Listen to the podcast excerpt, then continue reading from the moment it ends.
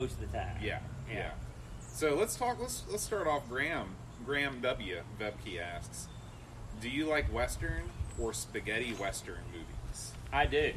I do. I don't understand what the difference is. There's a big difference. Do you know why they're referred to as spaghetti westerns? They have Italian directors, right? No, more than that, they're mostly made in Italy. Oh, okay. because it was it was cheap, and they would make they make a lot of stuff over there, and so all your spaghetti westerns have a different flair. I just it's just a lot like uh, uh, European platformers versus American platformers. Like they had a different take on the whole western theme, and so what you got out of this was some was some unusual music, some unusual uh, casting, and some uh, a very interesting plots and whatnot for these films. Uh, I'll, don't know how many of the old Clint Eastwood movies you've seen. Uh, they seem violent. They're well, I mean, compared to today's films, are you kidding me? But like, uh, uh, I love like Pale Rider and uh, uh, uh, there's there, you know Clint Eastwood did a lot. He played like soldiers and cowboys. He did all the tough guy roles. Yeah, right? he was in. Uh, what, what all? He, he was in. What was the old TV show he was in? Gosh, I know the theme. Oh, Raw, Rawhide. He was in Really? that. Yeah. Uh, uh, he played. I think he played Rowdy Yates. I think was his name in that. Uh, but uh, um, uh, there was a lot of good spaghetti westerns. That's the the, the the the westerns where you see him kind of wearing those ponchos, and he's that thin, tall guy with the cigarette, Mhm. and he's looking all and and, that, and, and he wore the uh, the long coats. The cowboys didn't dress the same as American cowboys.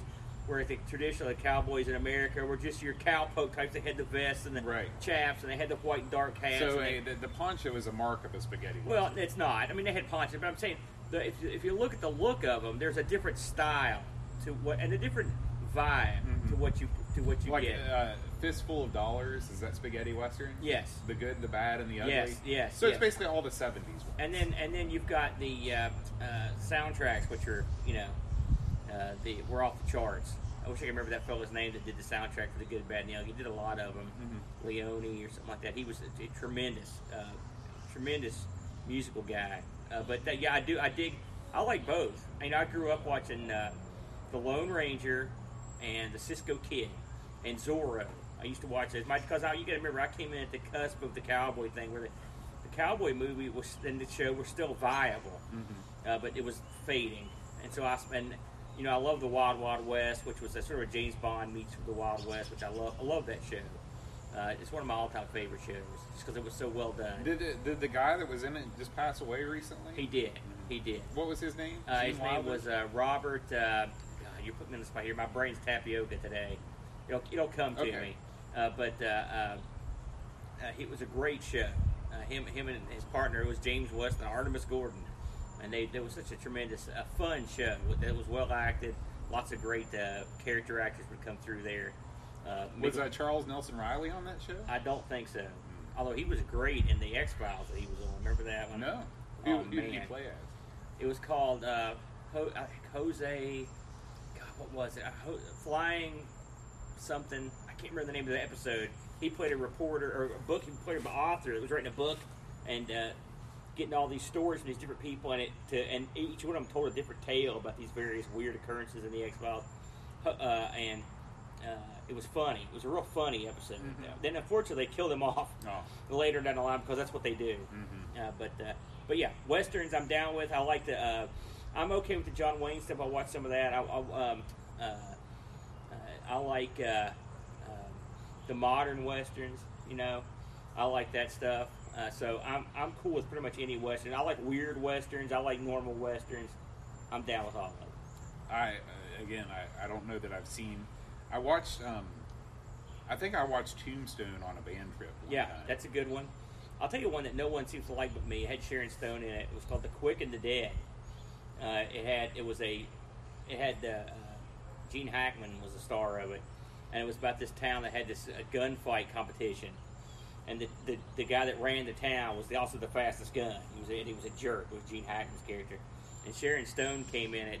Uh, to come time to get revenge for her, him killing her parents. A great flick. It was directed by the same guy that did uh, Spider Man and the Army of Darkness, Evil Dead movies, Mhm. Sam Raimi, Mhm. and I really enjoyed that one. But it, a lot of people didn't dig the whole chick, Sharon Stone lead. and she was fine in it. Mhm. You know, she was totally fine. But I'd, I'd give that one a whirl if you want to watch something that's a little off center. Okay. You know, but it, but uh, not super duper violent. I think we should move to the shade. Uh, well, yeah. Let's just turn. We can turn our whole operation very easily. Just come on over. Just gonna shoot the rear end of my house. Yeah. Making me walk now after I've been sitting here. Probably just set it right. Could have sat. We could have actually sat on the porch if we wanted to. Yeah. Actually, let's just move it on back. Oh man. Now we're really rolling. Sitting on the back porch. I set this thing up and the sun's going the wrong way. I set it up the other day.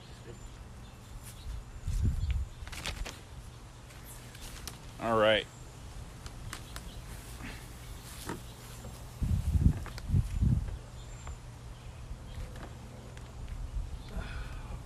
There we go. Perfect. Can you guys hear us okay? I guess so because nobody's complaining. Oh, and I just made the chat disappear. So Okay. we'll never know.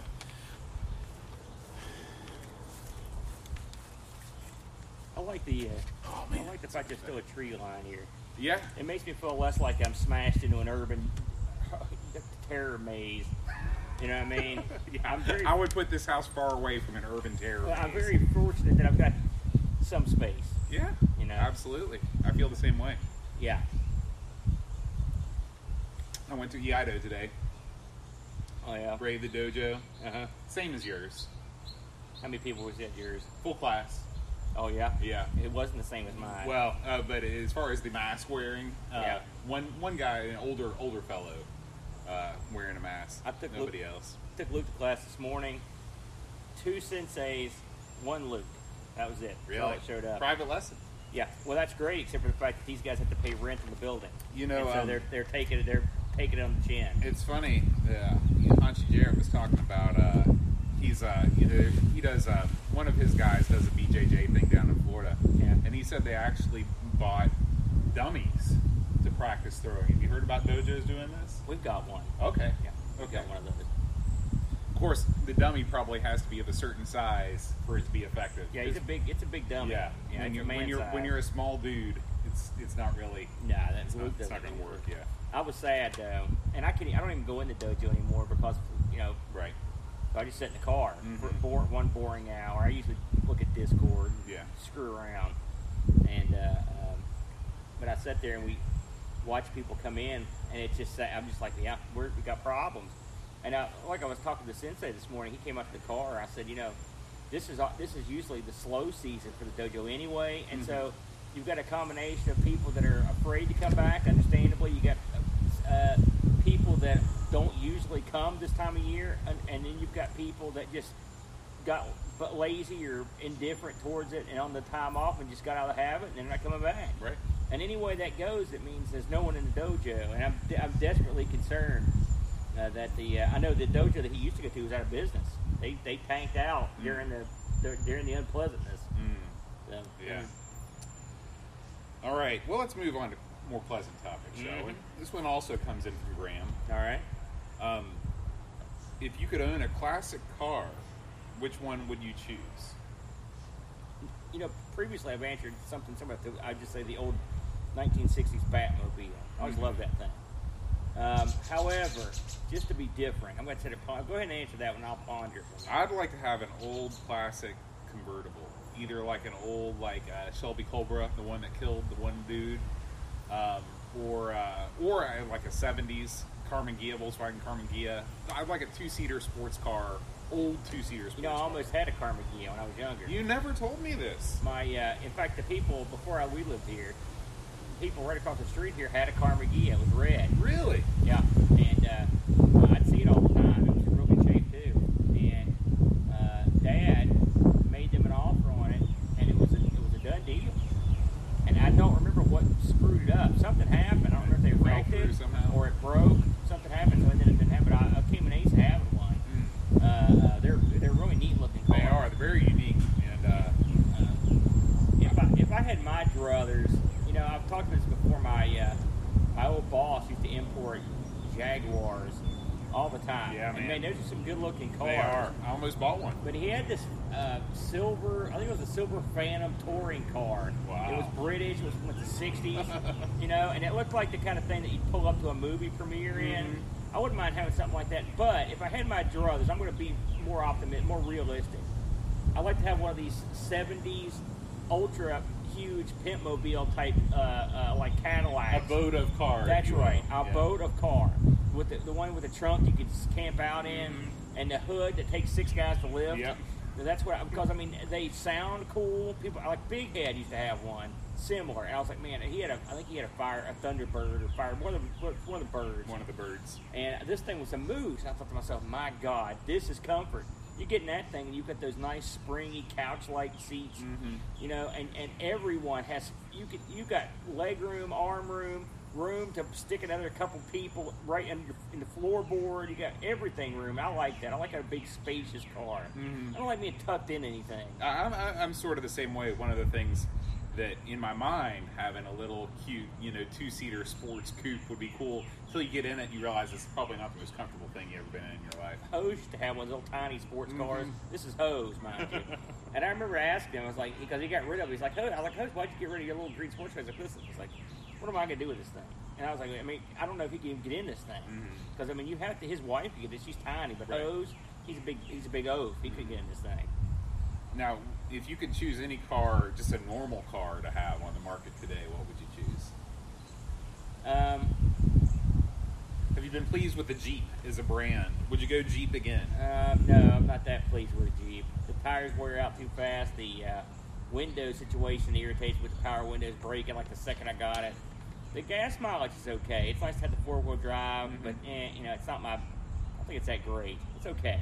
Um, I would probably get something like a DeLorean or something. I think when they start remaking those, I'd get one of those, or just to be different because everyone talks about how great they are. It'd be fun just to tour around in a Tesla and mess around. Yeah. I don't necessarily support the corporation or even care about that sort of thing, Mhm. but it's super duper computerized. And I also don't like the fact that they can literally hose you on, on used parts and stuff. Oh, that yeah. really pisses me Yeah. off. So I- I- on second thought, scratch that. I don't want one. that, that sounds like a nightmare my- situation for I you. talked myself out of it. Tesla is like you know how they do it with the with the farmers and these tractors. It's Mm-hmm. Right. like everything you have to Oh, take yeah. back to manufacture. Mhm. You know that's garbage. I don't like it. Yeah. So I, I'm against it. Uh, I would go with uh, the uh, Lincoln just released a new town car. The new Lincoln Town Cars, about 27 feet long, Yeah. ultra spacious, ultra plush. I'd love to have one of those. I'd also get a driver to drive me around. You know we were watching. uh, I was watching uh, Mystery Science Theater shorts last night. You know the little things they put Oh, in yeah. of movies. Yeah, I like those. And they had one of there was Dream Cars of Tomorrow. Mhm. All right, this is from the 50s, and they had this car that was shaped like if you took an airplane, you should cut off the wings. It was the, that was the car. Mhm. big weird bubble top, and it had a vertical and horizontal fins on the back. I mean, this thing was like it looked like something Homer would have came up with an episode. I'll tell you, I think I'd pick that car because Mm. that's a one in a million car. If that thing's still around, there's no one gonna, no one's got a vertical fin on the back of their car driving around.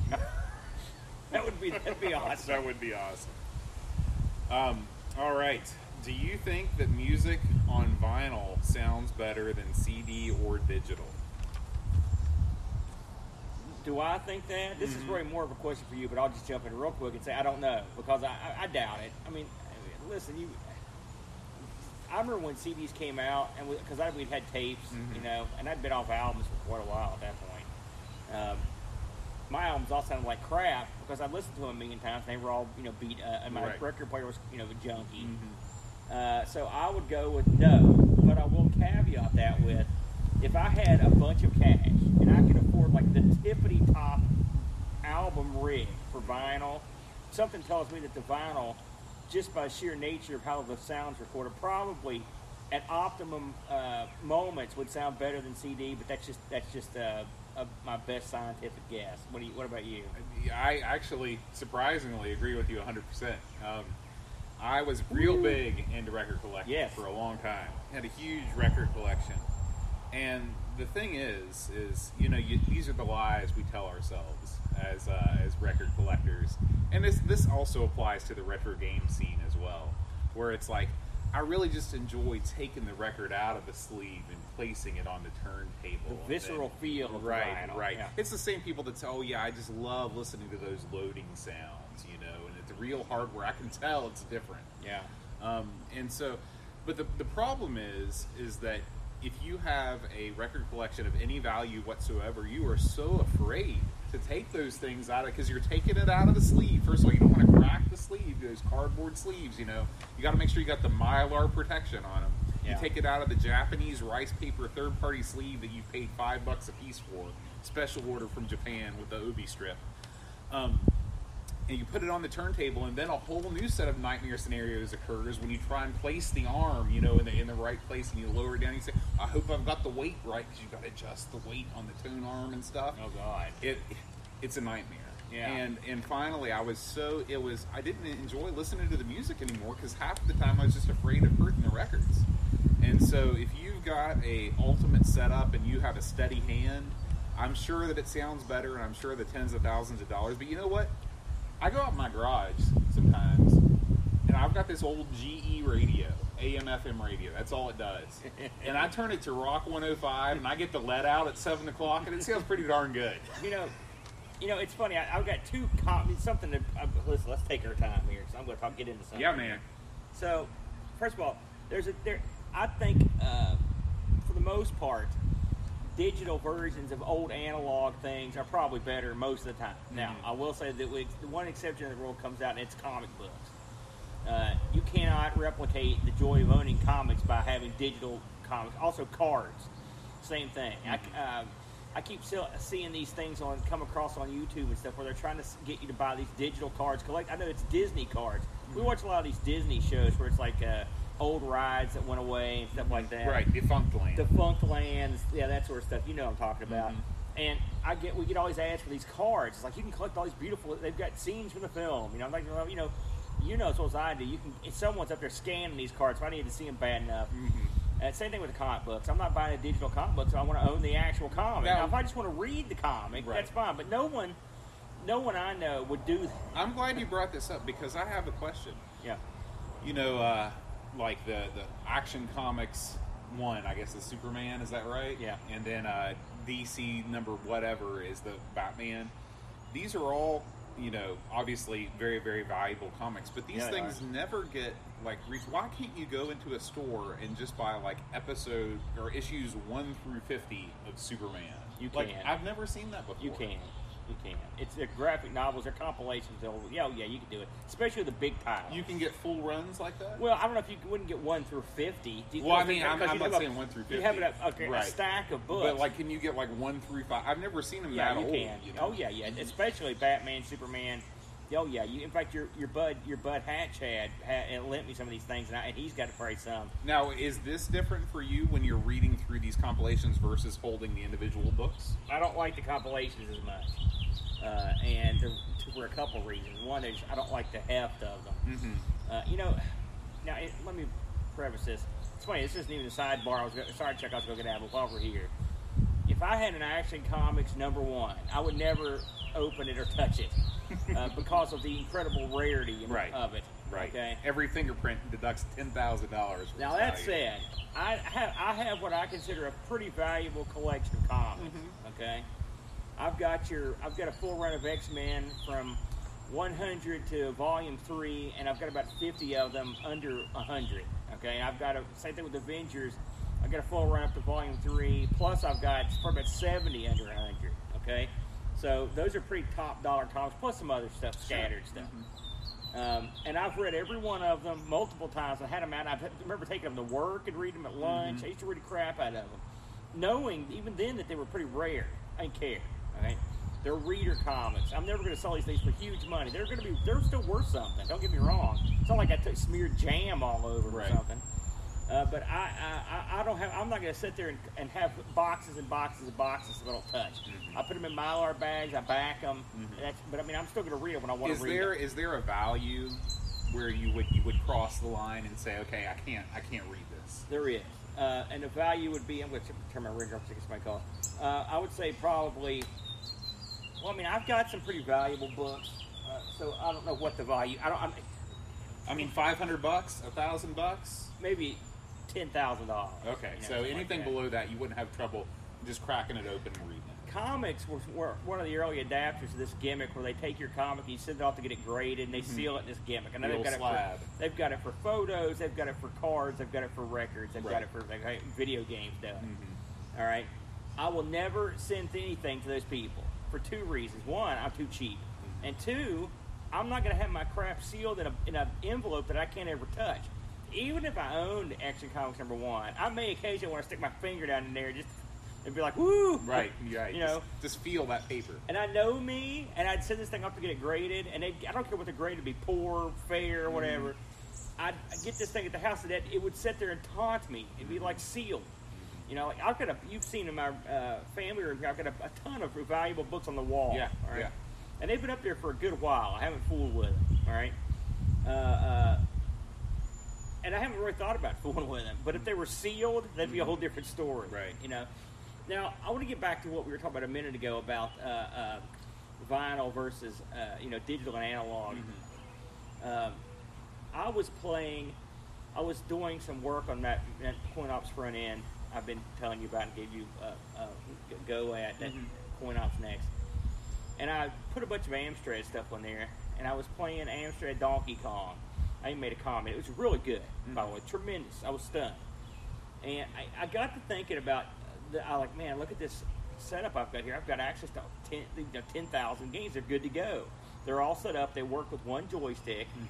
You know, and, it, and I thought to myself, why in God's name did I ever collect all these consoles? And then the, uh, the other part of my brain synopsis fired up. Like, well, it's cool to have the console. You got them sitting in there. You can play all the stuff. You got the multi cards. And I know there are two schools of thought on this because I, I watch a lot of YouTube videos where people go over how to properly get the best video out of these things, which sticks to proper, how to properly clean these things, co- proper collection of cartridges and stuff.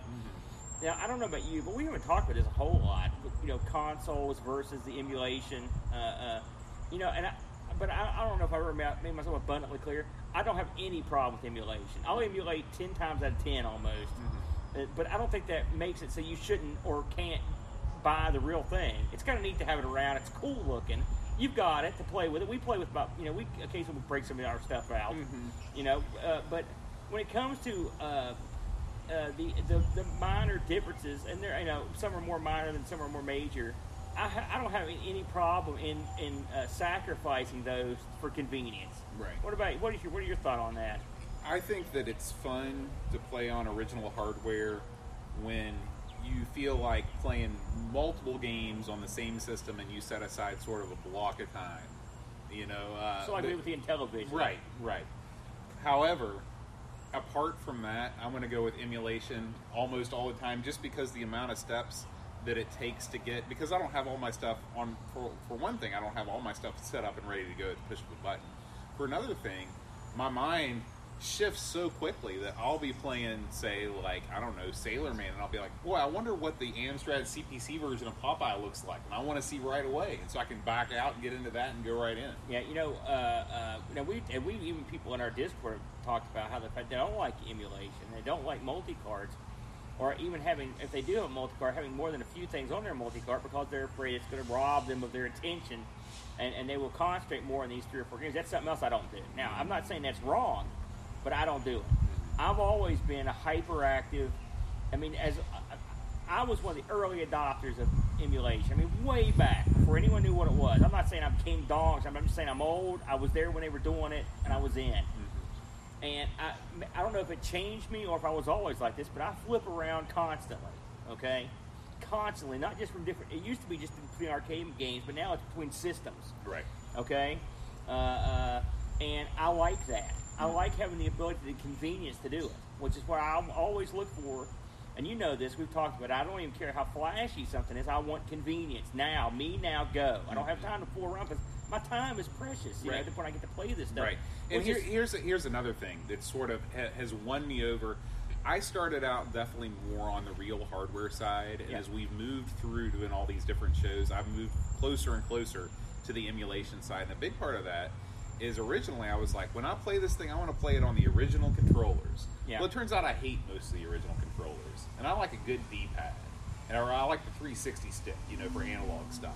And if you're playing on original hardware with, you know, a Super Nintendo controller, Yeah. I mean, at what point is it? And of course, And that's a good controller. That's Yeah. you're, you're using one of the good examples. right, right. You know. Uh, So it's it's I under limited circumstances, I still like to use the real hardware. I love having the real hardware. I just like looking at it. I think Yeah. it looks cool.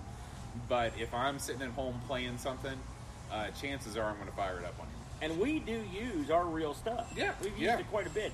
It's and sometimes we have a choice. Mhm. But I look at it from like I look at it from you know I was talking about getting a lot of streaming going. Uh, uh, ironically, as we stream, uh, the setup I've got now, I can turn on, fire up without me having to get out of my chair, and bam, I'm streaming up the rainbow of games.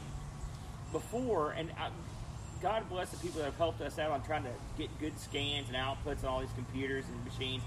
And I've got to the point now where I can get a pretty good kick out on the Amiga and my and my Coco and the mm-hmm. Atari and all that stuff. We've got it rigged up. Yeah. But the truth of the matter is, something can always go wrong. It's a hassle, and the more of a hassle it is, the more time it takes. The Right. less like you are to do it. Right. Where I find myself more raring to go now that I've got everything at my fingertips. Yeah. You know. So Yeah. I don't know what that means. But it was on my mind.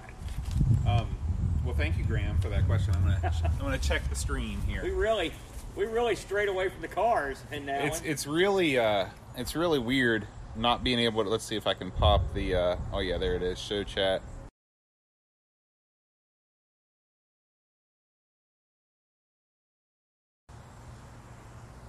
There we go. I should just get this up on my phone, but it'll be a lot easier on both of us. Oh, Duncan says we're sitting the wrong way around. Because we're sitting opposite of the way that we normally Put us sit. on mirrors, Duncan. We can. Okay. I won't be bound by my by my siding. Here we go. This one you should be able to answer. All right. Being in the family way. My kids Mm-hmm. spend way too much time on Roblox. Yeah. Yeah. Do, do you recall if there were any games of a similar theme, style, genre when we were all younger for the Amiga or other systems? Who's this from? This is from Grant. My kid loves Roblox. He plays the crap out of it. We should get our kids together on there, by the way. Um, he plays it. He wants me to play it. And most of the games in there are crap. I mean, they're not fun for me, It's it's they're a- great for kids. Roblox is like a collection of mini games, right? It, it- it's a it's sort of an engine to create all these crazy games.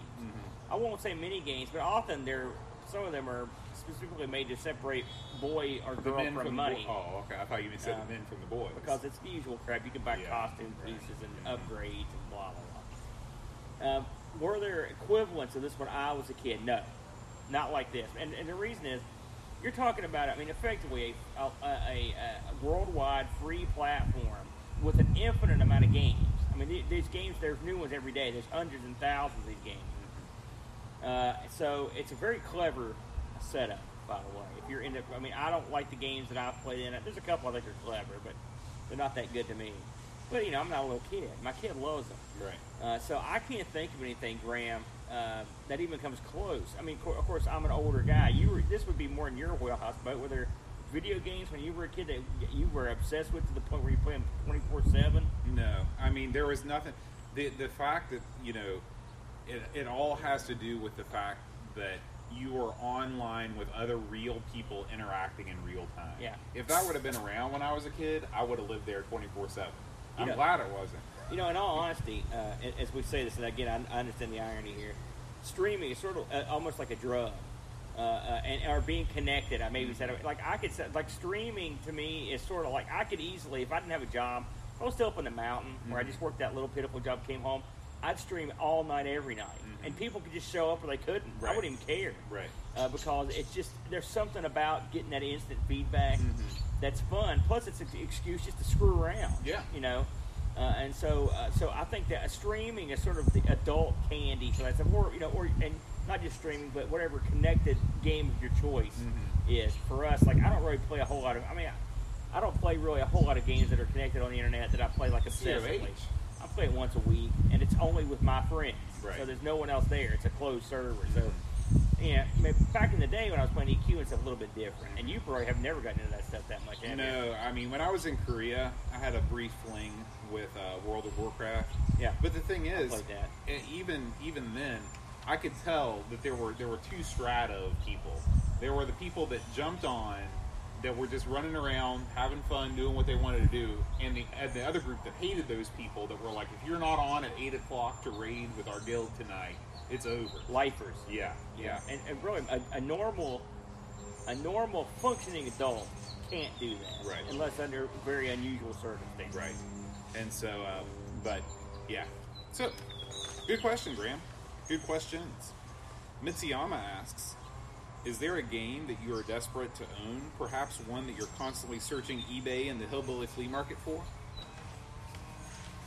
I really wanted. Let me think here.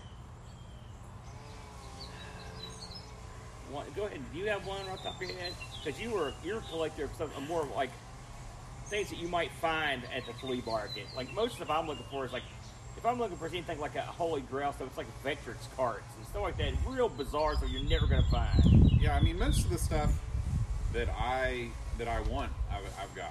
Um, Yeah. uh, eBay has made the whole thing so much easier. It's just a question of how much money you want to spend. Yeah. I would like it. You know, I would like to complete my collection of NES black box games. I'd say I'm 90% of the way there. I think I'm missing five. The five that I'm missing uh, are among the most expensive, especially the big box stack up. That's like 400 bucks. Do you So- have Wrecking Crew on your I wall? Do you have Wild Gunman on your wall? I do. I should have brought him over. You could have uh, displayed. 'em. Maybe I'll bring him over later. Bring 'em out. That'll be good. I uh, uh, when it comes to Holy Grail stuff, you know, a lot of stuff we want would be in Europe. There's also that. Like, I would love to come across like a, a like a Sam Coupe or a, or a, uh, an MSX, or Right. something like that, where I don't. I, I know you can order. Oh, well, yeah. They, Yeah. they actually.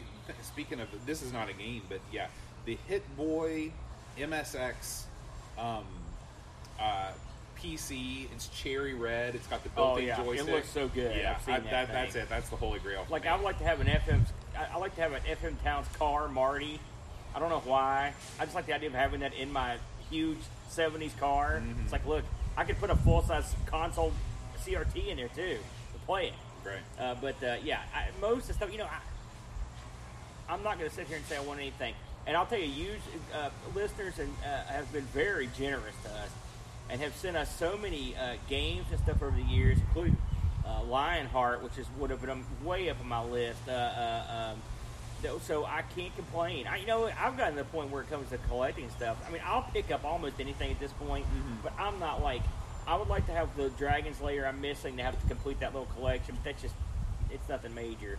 Uh, uh, but otherwise, I'm. I'll, You, you don't have a boxed Dragon's Lair? I've got two of them, but I'd like to. There's, there's a there was a dragon. There was a Dragon's Lair.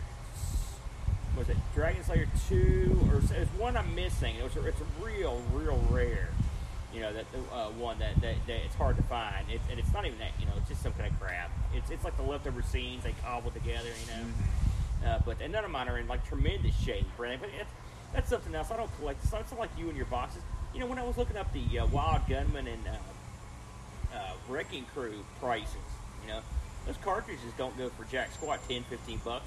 If you want the box copy, it's astronomical. Right. Right. You know, and you've got nothing but boxes. Yeah. But you, I mean, Well, the, which the- is goofy. the- don't get me wrong. The but I way mean- that I, you know, and I've talked to you about this before. When I moved to Korea, I needed cash. I knew I'd easily be able to rebuy the carts, Yeah. but the boxes I knew would be a tough. You're right. tough thing to do. You were right. You made the right call there. Uh, and it's funny to look back. We know, of course, our show ARG tomorrow is going to be on the fir- 1985. I've been looking at what was released in '85, and it really was an uh, um, uh, pretty, I would say, a conservative lineup of, of titles. Like they didn't go crazy Mm-hmm. Right. with what they released. They were Right. pretty. con- They weren't anything Well, out, they, left field. they had an advantage because the NES had been out for two years already in Japan, and they could they could sort of cherry pick um, because there were a lot of dud games in the early Famicom days. Their But- early lineup wasn't what I would call hot stuff. So there's, I mean, don't well, get me wrong. if you compare it to any other launch lineup, I mean, Oh, well, 23 games. You're right. It's a you're, it's a valid point. and it, it, really at launch, the- it's the more the merrier, and really the quality sort of. Are, and none of them. Are, well, I don't know about none of it. I'd say the majority of them aren't garbage. Yeah, really, the only garbage games are the ones that came with Rob.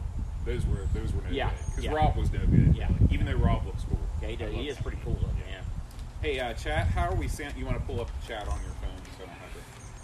I just want to make I sure. was I was going to do it, but I was going to wait I until you asked me. I Because can- when I volunteered to do it, you're like, "What? I can- pull it up on your phone, you jerk!" I can bring the camera closer. Um, Of course, Bring you the won't be able camera to see closer. our full bodies, which I know a lot of that's- you tune into. It really, we need the wide lens for for, for that part of it. Give me a sec. Go ahead and keep going with questions. I can Okay. answer while I'm looking. Um, Rushi asks, "What's one game that you've parted ways with in the past and now wish you hadn't been so short-sighted?"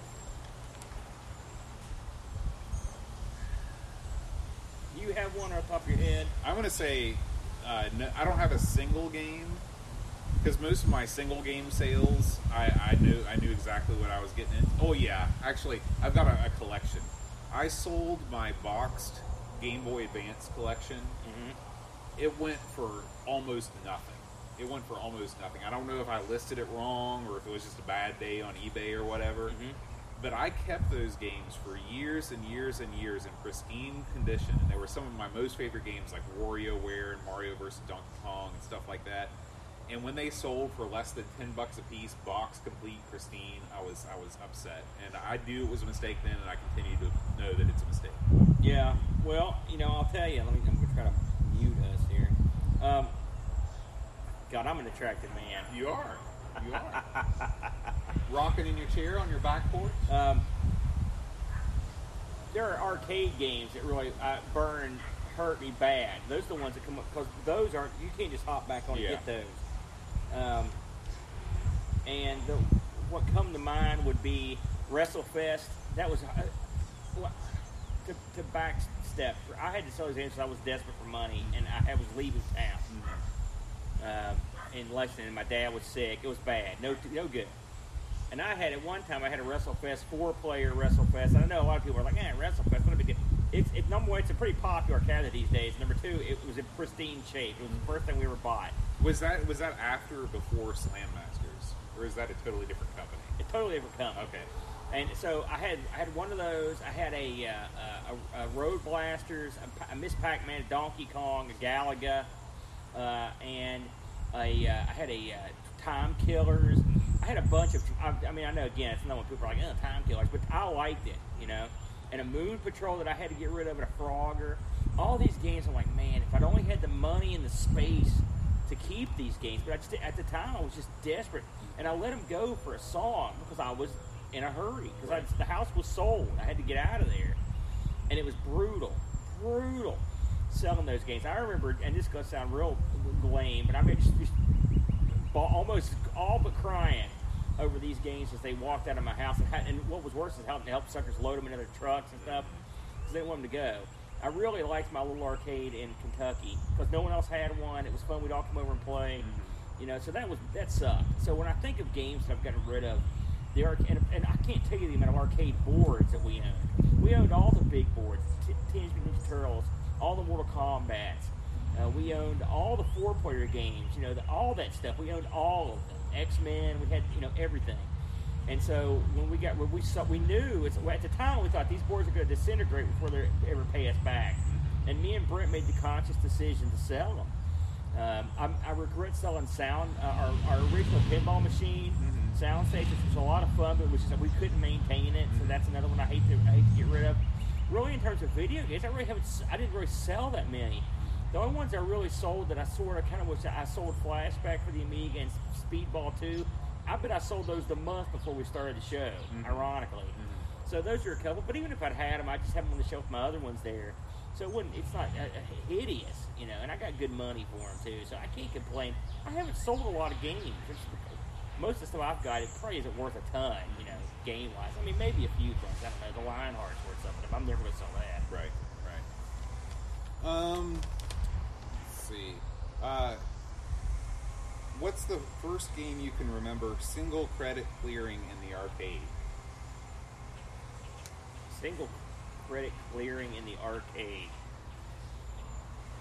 Well, arcade games you don't really you don't really clear, do you? I mean, the Well, I mean, like X Men, you could single. You know, No. like most of those. There's a zero percent chance. I have beaten WrestleFest on, on one quarter, and I've beat. I'd say probably the number one game I remember doing it for being very proud was Mat Mania, because you can. Uh, but I mean, you really you can't clear it. You could actually finish.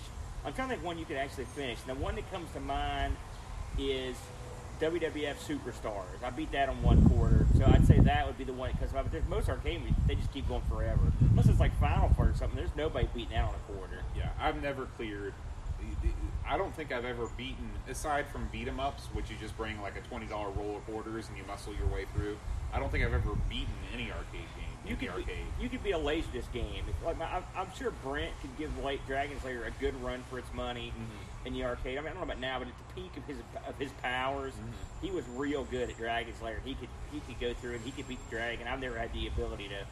My memory's not good enough, but I'm, I can get pretty far into it. So that's one you could do. But yeah, for the most part, most of the games I like to put in arcade just couldn't be. Yeah, you know. yeah. Um, if they made a, imagine you, we're well aware of the, the Spectrum Next. Uh, Yeah. If they made an Amiga Next, would you buy it? Um. Yeah, yeah, yeah, yeah. Well, I mean, depending. Of course, I mean, do we already have an Amiga next? I mean, we sort of do, don't we? Aren't these high-priced Amigas that we talk about and we don't cover? Mhm. Those are sort of like the Amiga next, aren't they? I would say like the the X five thousand and all that stuff. To me, the you know what is, and really even the the next, right? What is it? It's a guess. It's a um, it's a fun, um, limited powered update to a machine that gives you the ability. It's, it's, I mean, it's a clever idea. Let's make something like the original. We'll still have it limited, but we'll add in features that may have came around if they kept going, and it'll give people something to program on. But you'll still there'll be limitations to keep the game set to, into a certain simple, you know, pattern. Uh, I don't know if I want the Amiga to go down that road. That's okay for the Spectrum Well, or I, Coco or something. I just think that the Amiga, you, you hit the nail on the head. The Amiga has gone down that road. Yeah. It's all of Trevor Dickinson's Amigas. Right, but I mean, it, those aren't made to like those aren't made to be like limited uh, versions of the previous games with, with a slight evolution. Those are full on. Those are modern machines, which is what you should do. Right. You know, I'm not saying what the, I mean. You can't make a modern ZX Spectrum. It wouldn't work. So what they did was what you can do. It was clever. You know, the Amiga. Eh, I don't know if it would work that way. Yeah. You know, to be honest with you. Uh, so I would say, I mean, if they came up with something, listen, I'll clearly I'm an idiot. If I've got any money that I've cobbled together no one's stolen from me and turned into rubles, I'll go for it. But I mean, they have to be something pretty clever. And those are newer Amigas. I just I'm not saying they're bad. I just have never got into it. You know, they may be the best thing since gummy bears. I don't know. Um, Rushi asks, is there ample lodging and convention space in your hometown to host a hypothetical Amiga Hurricane 2021? No. Yes.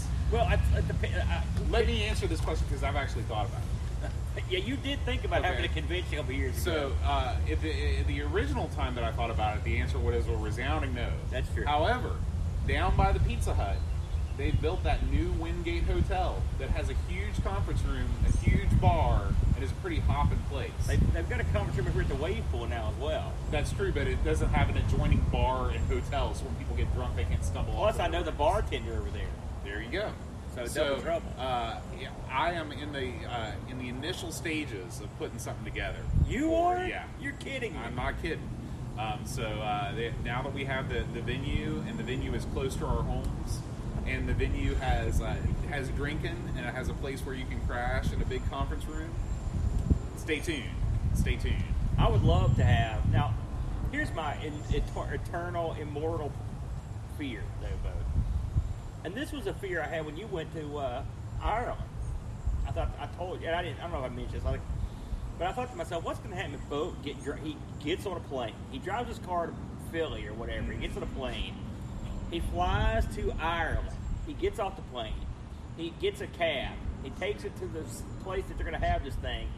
And again, keep in mind that I didn't know what he was getting into, and you didn't either, really. No. And it's it's a barn or a real shoddy building, and you walk in there, and there's about six guys in there, and they maybe have an Amiga 600, and they're huddled around, they're playing soccer.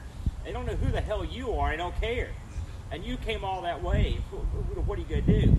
Uh, I would hate for people to let's pretend uh, in a miracle world that people we know flew to Hurricane. Okay, as ludicrous as that is, to come to the Amigos Epic Amiga Convention. Okay, I like that name. Whatever you I'm call keeping it. that. I'm sticking that in my mind. And they get in there and they say, "Here's me and you, sort of sitting like we are now, a couple dumb guys." right? Sipping on rum, right? And we're and we're playing uh, Lionheart while you yell at me about how bad it is, and that's the convention. There's no speakers. There's nothing going on. No one shows up. That sounds great. And so you've Sign got me up. you say you've got like three or four people that paid like two or three grand to fly here because they're nuts. And here we are. We've got nothing to offer. That's what my you worry You is. know that, that what I what, what I plan on doing I got to hear this. is I plan on you know uh, secu- uh, actually figuring out how much the venue costs. All right, can't and be then that much. Making sure that we sell enough tickets to pay for the venue. Oh, we're selling tickets to this too. Do you not that how- understand how, Amiga Ireland works? No, I don't. Okay, Because I can't Ireland imagine- also sells tickets But- to support the price of the venue. Okay, now I understand. But who around here is going to buy tickets for this? No, nobody is. Everybody's going to come here. Listen, man, you've seen Field of Dreams. You know how it is. At the end, you choke, and then the ghost saves you. Yeah. So, So your plan, I, I see. There's, I see a couple flaws in this plan. Number one, we just jettisoned three shows because you don't have enough time to do them, and you're going to plan a full convention. listen, listen. It's it's it's in the early stages. Yeah. You got to believe in me. You got to believe in me. I'm going to make it happen. Uh-huh. All right, Mitsuyama. Oh no, Rushi asks, "Can I play keytar?" Keytar is the same thing as a piano, except you hold it like a guitar. Yeah, those are cool. So, I always uh, like those. Yeah, I mean, I could I could pluck out a tune on the guitar, but I'm definitely no Herbie Hancock. What about sure. that? Or Howard Jones? Remember him? Mm-mm. You don't remember him? No. He sang. Uh, Didn't he play for? Uh, Whoa, whoa, whoa, whoa. He was a white British guy with crazy hair, Oh, okay. multicolored hair. He sang, uh, uh, uh, I can't remember the name of the song. He, he sang two or three songs that he was a real big get the keyboard guy, Okay. electronic guy Right. from back in the day. Uh, but uh, Herbie Hancock, I've never seen him play a keytar. Does he play one? yeah, have you heard that song "Rockit"? Oh, yeah. That he, was he a crazy. perform- he performs that on keytar when he does it live. Yeah, yeah. Okay, all right. I, you know, it's funny. How, with Howard Jones. It was, hey, that was the first album I ever bought. Was it Really? like- yeah. uh, Interesting. Yeah. Wait, did you buy it on Duran- tape or was it on- tape? yeah. Duran to that and Duran Duran Arena, and Arena was not. It wasn't what I would call a greatest hits I, album. I haven't heard that album. I've heard Rio. Well, it's just got Ritz. I think it's a greatest hits or Oh, okay. something. Yeah. Okay. I never liked it that much. Um, Mitsuyama asks, and there are two two questions. Uh, another person asked this too. Right. Uh, let me get the other name here. Did you ever Um, drink your ale? I did. How I was did. it? It was good. I should have brought a couple. Yeah, you blew it. I knew Um, when you walked up here with one. I'm like, he's boned. You don't have a, uh bottle of water in your fridge, do you? Nah, for you. No, I don't have anything for you. Yeah, I'll go get you one. Go ahead and ask the next one. You All right. one. Um, Pixels at Dawn and Mitsuyama asks, "What is your favorite British TV show?" Oh, no. Are you just name one? I remember answering this when I wasn't supposed to, with about 50 answers. Right. So try and narrow it down. Right now, my favorite of the day is the Granada Jeremy Brett Sherlock Holmes. Uh, I love, I love, I love Jeremy Brett. I love him. And I love the Granada show. They spared no expense in the sets, the casting, the uh, uh, everything is beautiful. Some of the dialogue is literally, in fact, a large of it's verbatim from the books. They didn't screw around. They made minor changes where they for television, you know, and then a couple major changes that made sense in the show. I don't know how big a Sherlockian you are, uh, but there ha- there has never been a Holmes like Jeremy Brett. There never will be another Holmes like Jeremy Brett. There's no one in the same ballpark. And this show is what uh, what happens when you have the best actors, the best writers, and the best source material backed by the best sets and the best money. You get this show. And this was in the early '80s. this was an early '80s show. Yes, a tremendous show. It has aged brilliantly as as it would I'll due have to watch it. it's a period piece. Is it is it available on the internet? It's on BritBox. Okay. If you've got I'm down that. with the BritBox. I Uh, can, yeah, fire that up. I- honestly, and watch it in order. okay. Uh, now they uh, the first two seasons have uh, a different Watson, and the second the rest of the run. But the the changeover is so seamless you won't even notice that the, the two Watsons complement each other quite well. And uh, it is just a, a- and you'll recognize tons and tons of actors that came through there. There it was a who's who of, of the British acting scene of that of that era. So yeah, a tremendous show. And I could I could name you know me I could name a hundred other shows I like that are British. Right. Uh, for me, boy, it's tough because I like a lot of a lot of British TV too. Um, I really like for classic stuff.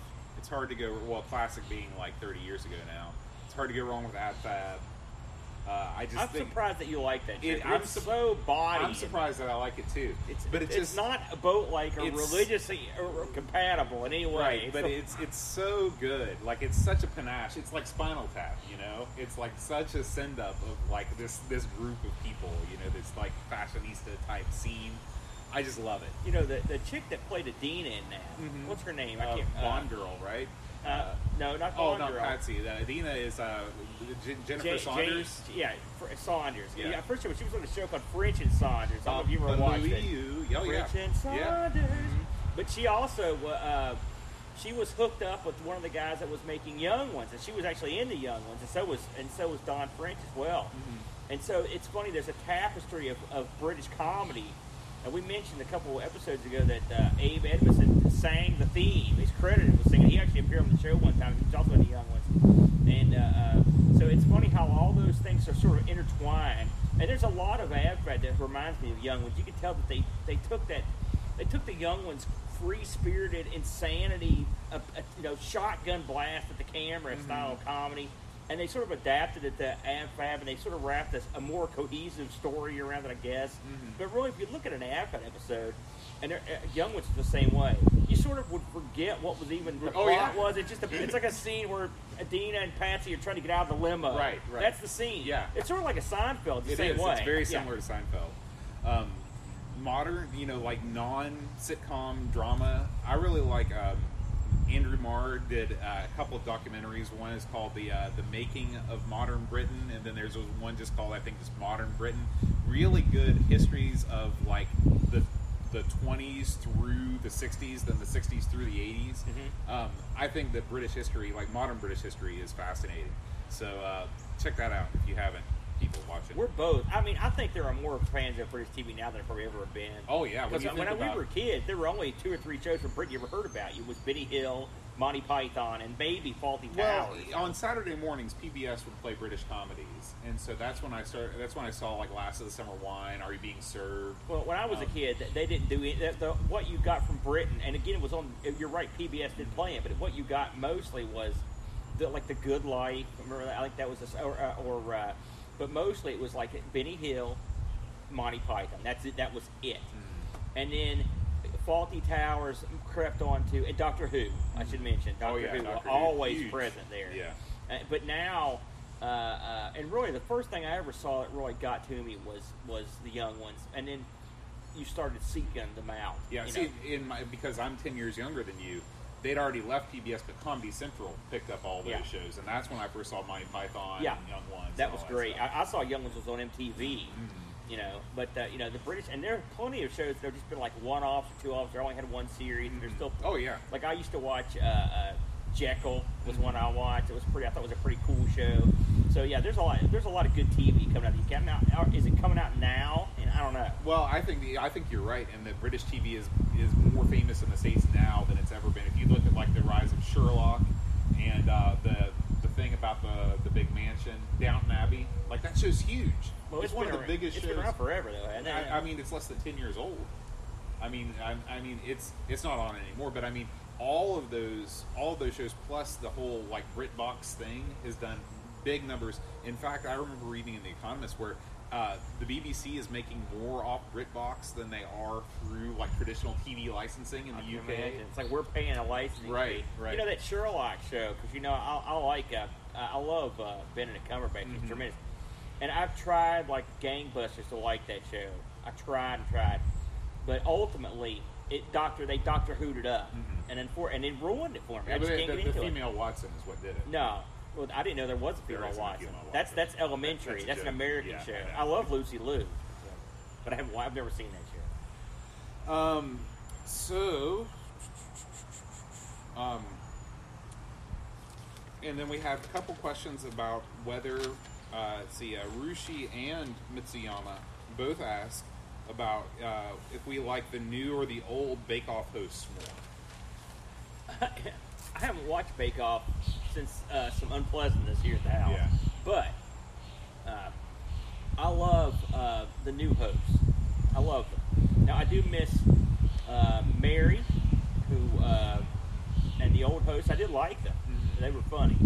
But the new hosts are gold. Yeah. uh, what's the dude's name uh, from what's the, The IT crowd. What's the name of his show? Uh, the Mighty Boosh. Yeah. Uh, what's his name again? I don't know. Ni- Nigel Martin something. Strelling. No.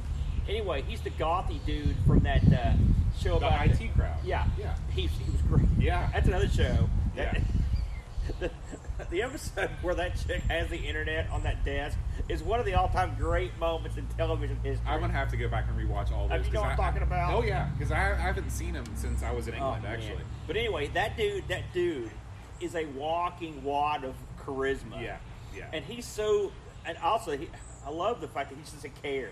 He doesn't care what he looks like. Yeah. He doesn't care if he looks like an idiot.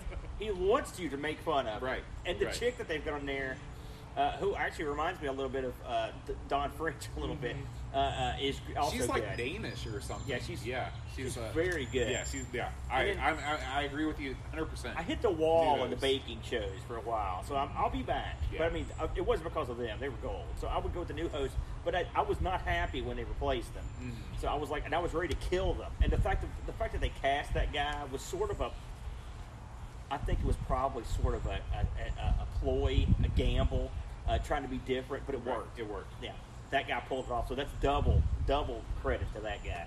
Rushi also asks, "Have you been inspired to start a new fitness routine while in lockdown?" Yeah. It's a new fitness routine. It's called Eat Everything I See All the Time. Oh, and then when no one's here, drink as much as I possibly can. That's my fitness routine. Don't forget the smoking. Oh, well, no, that's the first smoke I've had for a long time. But yeah, Um, I was hoping someone mention that guy's name on here. just recently in the past since it's gotten basically my fitness uh, routines circle around whether the weather is nice or not when the weather is nice i'm inclined to go out and be active when the weather is awful i'm inclined to lay on the couch and do nothing so now that summer is rolling around i've been taking walks in the morning but i would not call that a real brutal fitness routine paul aka hermsky The writes Herm, a Herm firm. a herm firm he asks what is your favorite cake Oh God. speaking of fitness Uneaten is my favorite cake. Um, you're asking me that. It makes me want cake right now, Bo. i'll Um, tell you my least favorite cake Yeah, what's that? birthday cake. Oh, Nasty. no. I Wait. hate I hate sheet Well, hell, hold the phone now. Hold the phone, Bud, on that. Like Sheet cake's okay if you get the good icing. Well, what happens if you get somebody- that crap icing? somebody's going to run over to Kroger, Yeah, grab something off the shelf, that's and right. it's going to be off. There's nothing wrong with that, Bud. First of all, y- y- there, there's nothing wrong with that. They're not, they're not on the shelf. The deli made. It's not like they just made them and stuck them out there for like a month. They're brand new cake. It's not. It's not a. I like the birthday cake that has the good icing, the real sweet icing. I Mm-hmm. don't like that sort of other icing, the kind of like I'm not aware of icing that's not sweet. There's well, no, they've got they've got like they've got like a whipped Buttercream? whipped butter like a whipped icing that's Oh yeah, not that's good. no good. That's you want the, thing is- you want the firm and the thing stuff. is, people love that stuff, and I, they're no Yeah. good. No, I- like, I agree oh, with- that I'm with other you. cake is too rich. If it's too rich, go to hell. Right. But you're because you're subjecting you. me to this lame cake. Because like you said, the cake is nothing to write home about. It's, Right. the- it's all about It's the all about icing. the icing. Big The- wads of it, as much as you can cake on a big flour. the cake is just a vehicle for the icing. That's right. Yeah. That's exactly correct, Bo. Uh, in terms of actual cakes, that my favorite cakes, uh, I would probably say it would be like you know I like uh, uh, you know German chocolate cake is Mhm. good. Yep. You know you can't go wrong with that one, Bo. Uh, just a straight up chocolate cake, chocolate chips in there. I'm cool with that. Where do you stand on the Dairy Queen ice cream cake? You know, it's I'll eat one, but clearly, but uh, it's not like I would rather have a sheet cake. You'd rather have a sheet cake. Okay, interesting. And you know, Baskin Robbins sort of did the hybrid thing, where they Yeah. the sheet cake with the ice cream on top. I always thought that was nasty. You know, the problem. I've the- never trusted The problem with ice cream cakes, especially when you're a day, because when I think of a birthday cake, I've got to supply the sucker, Right. and then I've got to make sure it doesn't melt. Mhm. And you got a bunch of kids there; it's crazy time. Just Yeah. get a sheet cake. Yeah. Uh, but in terms of a non-birthday cake, I also like your ups- pineapple upside down cake. Really? That's some good eating right there. You ever had that stuff? I, I'm not a fan. I don't like that one. oh man, I love banana. Or, love bananas. I love bananas. That's what I like in my pineapple upside down cake. But yeah, cake. My like favorite cake is the cupcake because the cupcake is small, and again, it serves as the vehicle for the icing. 'Cause you got about ten inches of icing Well, on top so of you're you cupcake. talking about those gourmet Right, joints? gourmet Those things cost like fifteen bucks. I'm not saying they're cheap. I'm saying they're good. The thing is, those things are in those. Uh, often those cupcakes are in those like display things for like a, a, a, a two or three days. Mm. Then you come in there and the ice is all hard, and the Yeah. cake's all hard. You're like, man, what did I pay? I 15 also like bucks? I like a good cake pop. Have you had a cake pop? I have. before? Are no good. You don't like them? Interesting. I want. Here's my thing. I know this is gonna stun you, but brace yourself. When it comes to cake, it's qua- it's quantity over quality, boo. if someone says, "Listen, you can have this delicious cupcake, gourmet cupcake," or here's a whole birthday sheet cake, even with the bad icing, I'll take the birthday cake every time. All right. um.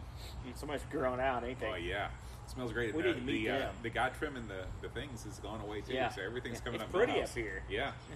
Um. So uh, Rushi asks, how do you feel about the idea of teenagers being able to get driver's licenses without actually taking a formal test due to the current pandemic scenario? Now, I want to take a crack at this one first. Please. I got my license in West Bygod, Virginia, over at the Putnam Village. That's right. That's where you go. Yeah. And here's what you do: you get in the car. You, there's a parking lot, okay, and you got the big lots. And you drive past the big lots. You come around by the halftime cafe grill and bar. It used to be a Shoney's. Yep. You go up the side, and then you park it between two cones, okay, parallel. You pull back out, Yep. right up in front of the DMV, and the guy says you passed. Congratulations, you've got your driver's license. I guarantee you, this is still how today teenagers in West Virginia get their driver's license. They're not missing anything by not taking that test. They're going to be just as safe or dangerous on the road. I would disagree with you here, Bo. Teenagers can't drive for crap, right? In fact, adults can't either. All right. I was just out with the boy today. I'm coming up the road. There's, there's, I'm, I'm in a turn lane to turn left, and mm-hmm. beside me, this, this is coming out of gasoline alley down here. Mm-hmm. Beside me, here's a lane that's just a void lane. You're not supposed to go in it. Right. Some dude with a Duke Boys colored pickup truck, I kid you not, with the 01 on the side, some rebel flags in the back window, Yeah. drives up the center lane and just makes a left turn and blows through the red light. Oh Doesn't care because when you're in the mystery lane, the lights don't apply.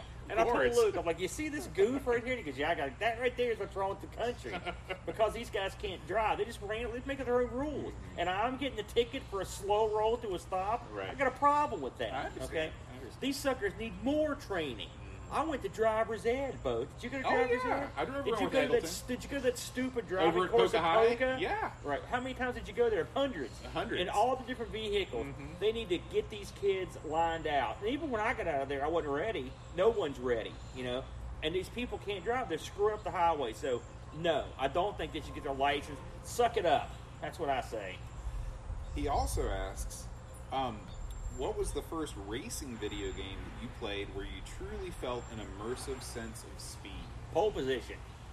Was that also the first racing game you played? No. God, no. Did you play Super Sprint? play turbo, Mhm. stuff like that. Pole position, you had the, and I'll tell you, the next one in line would probably something like an outrun. Those ones where you had the wheel. I mean, one thing about uh, outrun, you got that feedback that was awesome. I remember from walking up to the arcade machine and seeing it play itself, I was like, That's is there cool. a ghost here? Yeah, what yeah. in God's name's happening? Because we were naive fools. I remember, I told you, I was amazed. I couldn't believe a tape deck worked. I was Right. stunned. Like, well, what's making that noise? You know, so, but pole position, you got in that seat, so it was cool. Mm-hmm. It was cool. You really felt like you were in a race car, you know? So I would say pole position. What about you? For me, I never. Uh, the only time I ever saw pole position was upright. They had it over at the Pipestem down there in the uh, in the lodge. Um, yeah, yeah, man. The uh, but uh, it wasn't, and I, I mean, at that point, I played pole position on the Atari. It was it was That's nothing not the big. same. It was nothing big.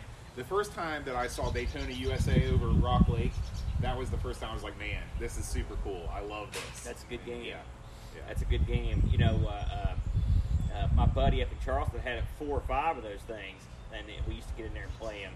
You know, they had them all linked Oh, yeah, together in his yeah. arcade, Mhm. and uh, that it Is that holds Wade? up. Wade? Uh, yeah, it was Wade Yeah. actually. Gosh, I forgot his name. Yeah. Uh, and uh, my buddy down in uh, Mark down in Buffalo, he's got it set up, but he's got like Daytona. You know, those those games are hard to get rid of.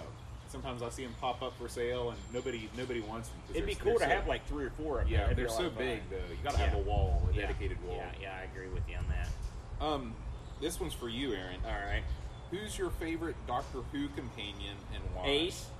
That's easy. That's an easy Ace? one. Ace. Is that a is that a She lady? was Sylvester McCoy. Yeah, she was Sylvester McCoy's uh, companion uh, when he did his time as the Doctor. I think he was the seventh Doctor, uh, I believe. Uh, I love and, and McCoy's arguably my favorite Doctor with uh, Tom Baker. Wait a minute, Sylvester McCoy. Yeah, He was also Bones? with no what? Isn't that Bones? No, name? McCoy was named no What's what's McCoy's first name? uh, Bones. No, Leonard Sylvester. Leonard McCoy. Leonard McCoy. You're Yeah. making that up. No, it is. Sylvester McCoy played was in uh, uh, the the Hobbit movies. He played the the, the what the Brown Wizard or whatever guy's name Uh, was. Radagast. Radagast, yeah. Uh, but uh, I love Sylvester McCoy. But Ace, the the the interplay between Ace and him, McCoy, was awesome because it was the only Doctor Who where it was a it was a student teacher relationship, almost like a almost like a Jedi thing, Mhm. where Ace was this sort of Doctor and out of control kid. I mean, really, who was and, and she was also becoming a woman, and she was, but she was rough and tumble life out in the you know out in the void, and she and she was not stupid, but she was you know she was out of control, and she and he kept her in line and also taught her things. And on the flip side, Doc, like uh, uh, uh, McCoy couldn't beat up anybody. Like he was the by far the wimpiest doctor. It's not like today the doctor's sword fight, he's throwing grenades, they're whooping. Even the old guy was killing. This guy couldn't beat up nobody. He was, uh, except for maybe the first doctor, he was the weakest, most pathetic. So he had Ace who could carry around explosives, and he'd be like, Ace, you know, did you bring any Nitro Nine? Yeah, here, blow that guy up, blow this guy up. So that she was his muscle, which I always thought was great. But even she didn't. She like he should kill a bunch of people, but they would think their way out of situations, and he would, and there would be a lesson learned. And she didn't even call him the doctor; she called him the professor for the whole run. I loved it. It was their relationship was great, and they didn't always have the best episodes, but they were the best, best. I think her name was Sophie Aldred. I think was her name. She's a great, great actress too. So there you go. Uh, I'm guessing that you've never been to a location where an episode of Doctor Who has been filmed, No, but is there one that sticks out that you would specifically like to visit? does that include like fictional ones? You can answer however you like. I would like to go to Gallifrey. What's uh, that? Frankly, that's that's where Doctor Who's from. Are all of them from there? Yeah. Are they like well, Doctor, citizens oh, they're all the same guy. You think about it, they're just they're the same guy. I don't different- understand how Doctor, Doctor Who, Who, when he- is it like Green Lantern? No, when he dies, uh, he he uh, basically turns into the next Doctor. It's the same guy. He just has different. Why just- do you think they did it that way? Well, initially convenience, but eventually it became something cool because they could just you know sort of like Bond. He said Bond doesn't have anything. There's no Right. rhyme or reason Right. to it. Uh, but uh, in terms of where they've been on Earth, uh, to think about this for a minute. Well, I'd like to go to London, frankly. If you want the cruise, it'd be it'd be fun to go there. Uh, so that would- that would be kind of neat. Uh, uh, but uh, but yeah, if I could pick a fictional place, it'd be some a place like Gallifrey. Gallifrey. Gal, yeah. Um, this is a good question right. from our boy Duncan Styles. When was the last time that you felt you were taken for a mug, fool or con? I'll answer this one first. All right. Every time I buy a vehicle, I feel that I've been mugged, con, and because it's true, because I know I have, because Yeah. the guy's laughing. Um, And you have to, you just have to submit. right, right. You were all submissives when it comes to that. You just have to take it. That's right. So that every time I buy a vehicle, I, I get that feeling, and it's not a good feeling. Well, aside from my recent conning, the most recent one where I got taken to school by the Russians, I uh, I learned a dumb guy lesson one time on eBay where I negotiated. You know, I love to negotiate outside the protective realm of eBay. Back in the day, I was the ultimate cowboy. I used to do it all the time, mm-hmm. especially when I was selling stuff. But on occasion, I would I, I would I would lose an auction, and I would, would email the guy and say, "Listen, if this guy blows it, you know, I'm your boy." Mm-hmm. And then we would negotiate outside of eBay, mm-hmm. and it happened all the time. And you could get real good deals on stuff, and you could also, if you're a seller, you could sell. You could use one auction to sell ten items. Because I would, I- when I was bootlegging videotapes, uh, I would sell, uh, you know, to everyone that bid, Right. And then I would cut them a deal. Oh, yeah. you know. And one time, this guy was selling an Xbox. What was it? I can't remember. If it was an Xbox or Xbox 360. This is way back. And uh, I was like, uh, I, I emailed this guy. This is about, and also now you can't do it. Back in the day, you you had your email address, and uh, or I'd message him. And I said, "Listen, can we work something out? Maybe." And, and so we worked out a deal, and I and I sent this guy. I mean, and this was a stupid move, but I'm the trusting sort. I sent this guy money before I got the product, and I never heard from him again. It was like 100. I remember it was like 130 bucks. It, it- you wouldn't think about it now, but it burns me Oh, up. yeah. I hate when I get conned. You know, I got actually I, that happened to me. The only time that I've ever gotten conned on an online auction was I, I was really into buying magic cards, and when I Sort of started like teaching- now. yeah. And uh, and so I was always on the lookout for good deals, and so I started hanging out over at the Yahoo auctions because stuff would go for uh, for cheaper, and uh, I sent this guy. He's like uh, Mox Emerald, you know, one of the most expensive cards in Magic. He's Yeah. like two hundred bucks. Send me a money order, and I was like, boy, this seems a little shady Yeah. sent him a money order. Like I got the receipt back in the mail somehow that he'd signed it. Didn't get the card. Yeah. There's no no no recourse. There's So- nothing you can do. Yeah, and, and the thing is, when that happens, all you can do is feel like a, an idiot. right because it was my fault. You know, yeah. And so And so, but I mean, I will say, I mean, given the people I know, I'm not saying they're all morons or losers, but that I've gotten taken a lot less than most people. yeah. And I will say, uh, uh, yes, I do. I've done some shady deals, but I've always been honest in my shade. Just like, hey, you know why I like mind Minder so much. Exact same reason. I, I, had a lot in common with those guys. Uh, Pixels of Dawn asks, after listening to Brent's tale of woe, what's the worst pain you have ever experienced? You want to field this one right Sure, in? I know right away. Yeah. So I used to mow my trombone professor's lawn uh, at OU, and he was having some construction done. And um, earlier in the day, there had been rain, and uh, and I slipped, and the lawnmower went down the hill and put a huge scratch in my buddy's car, who I'd driven over there. I'd driven his car over there to mow his lawn. So I was like, "Oh, this is a bad day. I'm gonna have to pay for the scratch." Yeah.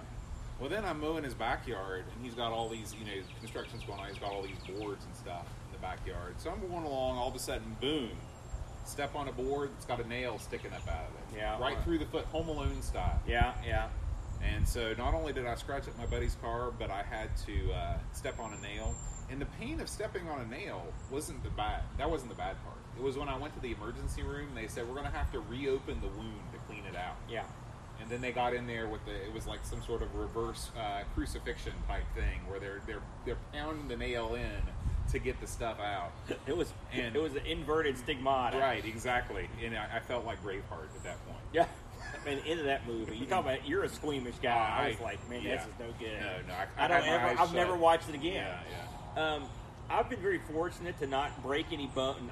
I'm going to break one right now. There's no way around. Uh, but uh, um, you know, I have had some. I at one time had a really horrible ear ache. I mean, really bad. Like that went on for a long time. Mm-hmm. There's a pain. There's that kind of the pain that gets me is the kind of pain that just don't go away. You have to just suck it up. It's incessant. And yeah. and and even, sometimes even other people don't know you're suffering. Mm-hmm. That one time during the Amigathon where I was in mega pain, uh, that sucked too because I was trying to. It, that's real hard when you got a job to do, uh, and you and you just have to suck it up. What year was up. that? It was a couple years ago. It was the one before last. Uh, but uh, uh, you know, I, I think I like to think I've got a pretty high threshold of pain, but maybe I just haven't gotten hit with anything so painful that I wanted to die. So yeah, I, I hope I don't. no, no. Um, Lobsterminator asks, getting back to uh, Amigo Amiga Convention 2021. oh jeez, that name sucks. by the way. What are you talking about? Rolls off the tongue. I wouldn't go. I would go with at least twenty-one. I don't, I don't see it happening to twenty. If amigos from faraway lands came to Hurricane as visitors, what would you show us of your city? Well, there, we don't have a city, so there's that. What are you talking about? The door is angry that you insulted Hurricane. We must not have closed it all the way. So we don't live in a city, for starters. We live in what you would probably consider a village or something. I don't know, I don't know how that. How does that work over in Europe? They, they got different rules over there. I don't know. I don't know. Because this ain't a city. This ain't even a town. No. Yeah, I, I guess it would be a village over Yeah. there. Uh, so here's if you were to take a trip to Hurricane. First of uh, all, you would never call it that. You would never call it that, but you would then be taken in the surrounding area to see sightsee. You wouldn't because I mean, Listen, man, you're selling the city short. what would you show them in Hurricane? What okay. would you show them? First of all, breakfast at Tudor's Biscuit World, Right, which is overrated. Let's face it. It's just it's, it's a, it's a greasy biscuit. I mean, it's not that big a deal. I'm, gonna- I'm just waiting to see if the umbrella blows Yeah, off. I've been I've been keeping a close eye on. Okay. Then okay, I guess you do have to leave. You do have to leave Hurricane. You have Also, to. that's not a site. what? Every place has some kind of good restaurant. It's a historic site. no, it's not. Those Tudors are all over the place. There's hundreds of those things. So what else you got? Okay. Then you go. Well, I guess you do have to leave Hurricane. uh, 'cause Yeah. you- What What are the other sites in Hurricane? In Hurricane? historical or otherwise? Okay. You got the um, We could take them. You know, Hurricane has a, a new crop of mini storage facilities. The A to Z. We could take them to all the places that used to be real places, but are now mini storage. And really, the real places were grocery stores. You take them over to A to Z. You take them over to the old Red Roof Inn. It's now a mini storage place. You can tell tales about those sorts of things. They're garbage. That you you just made my point. If you were to come to town, you would get there. There really you have two options that are fairly local. Right? One, they're, look, they're drilling out right there. Uh, you've got we could take you towards Huntington slash Point Pleasant, or you could go towards Charleston slash you know cross lanes. Now, when you get to these places, there are things to see. Uh, if you went to Charleston slash cross lanes area, there are uh, there are a couple of Indian burial mounds up there that are interesting. Probably aren't going to see that sort of thing in Yeah, South Europe. Charleston. Uh, you uh, uh, well, there's one in there's one in uh, there's one in uh, in St. Albans as well. There's two there. There's a there's a in the park there at uh, right where you your work right beside one. There's an Indian burial mound right there beside State College. Um, Really? I Oh had yes, both. Uh, listen, see, he lives here. He didn't know about the burial mound. Uh, you could also go to say, I mean, Hawks Nest and uh, uh, uh, uh, Cathedral Falls and stuff. They're not that far. Kanawha Falls. They're not that far away. They are, but they're not that far away. But they're not real that close either. You're talking like an hour. I mean, you're going to go an hour. right, an hour each way. That's right. Uh, if you're going to go towards the Point Pleasant side of stuff, you can see Chief Cornstalk's uh, national park or uh, local of your state forest. You can see all the stuff that's in Point Pleasant, the Mothman stuff, which is probably that's probably the way I would probably go. You could go to Huntington. There are some historical things to see there, some interesting things, or clubs or whatever. But I mean, basically, I guess what I'm saying is, if you come, if you come to Hurricane to visit us and you expect a, a whirlwind tour of Oscars, you're an idiot. That's not going to happen. I feel like you're selling the Milton Flea Market short. I hate the meat. Well, listen, the Milton Flea Market blows. and You know it. It's Well, not here's the been the, same for years. But uh, there's a lot of people in Europe that have never experienced anything like that. we could get to the hillbilly flea market in an hour. Is it better? It's the hillbilly flea market, Okay. dude. Okay. I see that. You Kidding me? Okay. So there are things to see and do. Remember when you went to Ireland? It was like the world's oldest pub, right? Bam! It's just right there. We don't have anything like that because No. we don't. You know, That's true. That's true. the world's most unemployed people here. The world's the world's most unemployed coal miners here. You know, even if you want to go to a coal mine, somebody had to go to Beckley. That's Yeah. that, that's a couple hours. Yeah. Right. So everything here takes forever to get to anywhere. Bam. Yes. Yes. Um, Paul, aka Hermsky, writes, "What game did you dread reviewing the most?"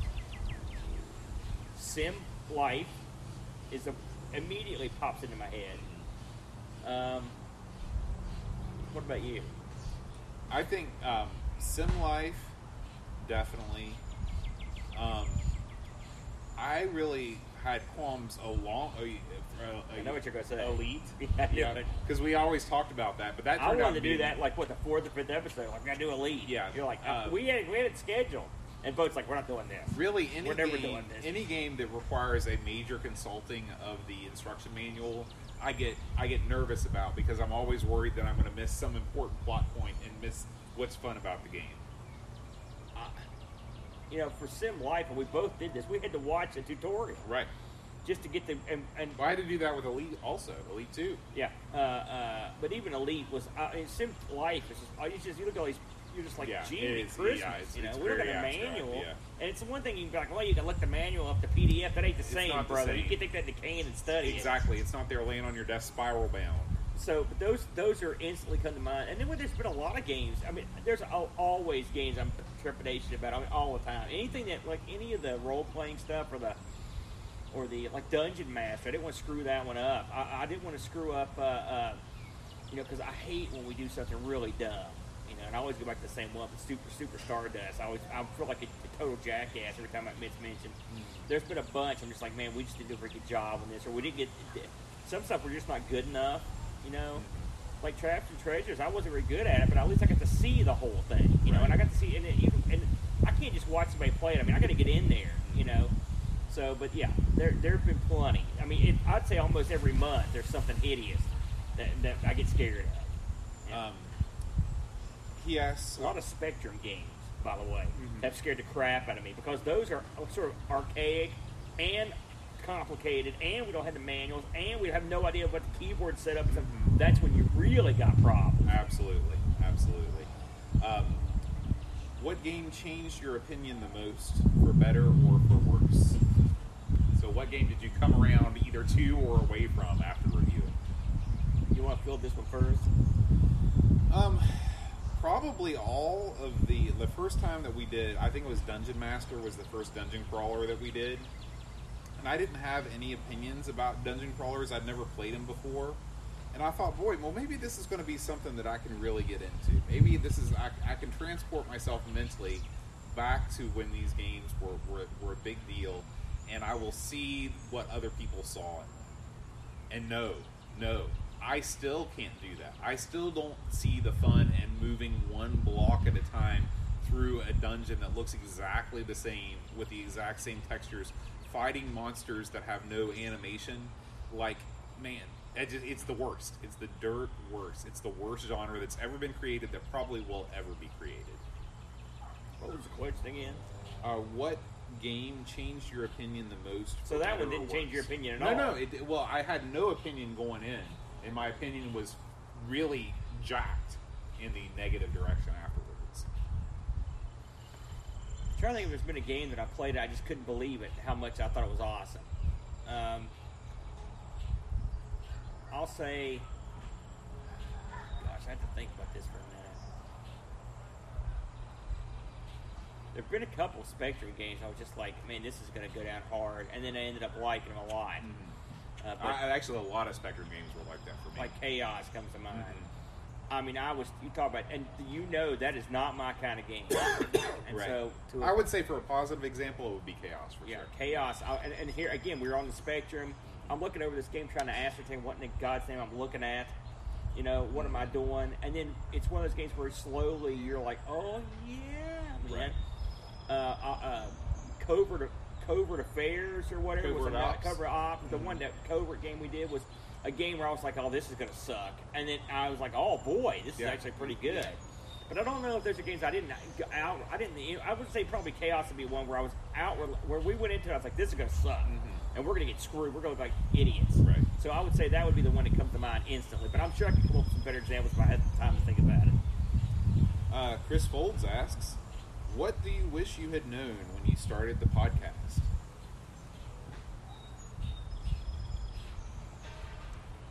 I don't. I'm, tr- what, you got anything on that? I, you know, I, I read over these questions before we started, and I was thinking. I, I actually, I, spent a lot of time thinking about this, and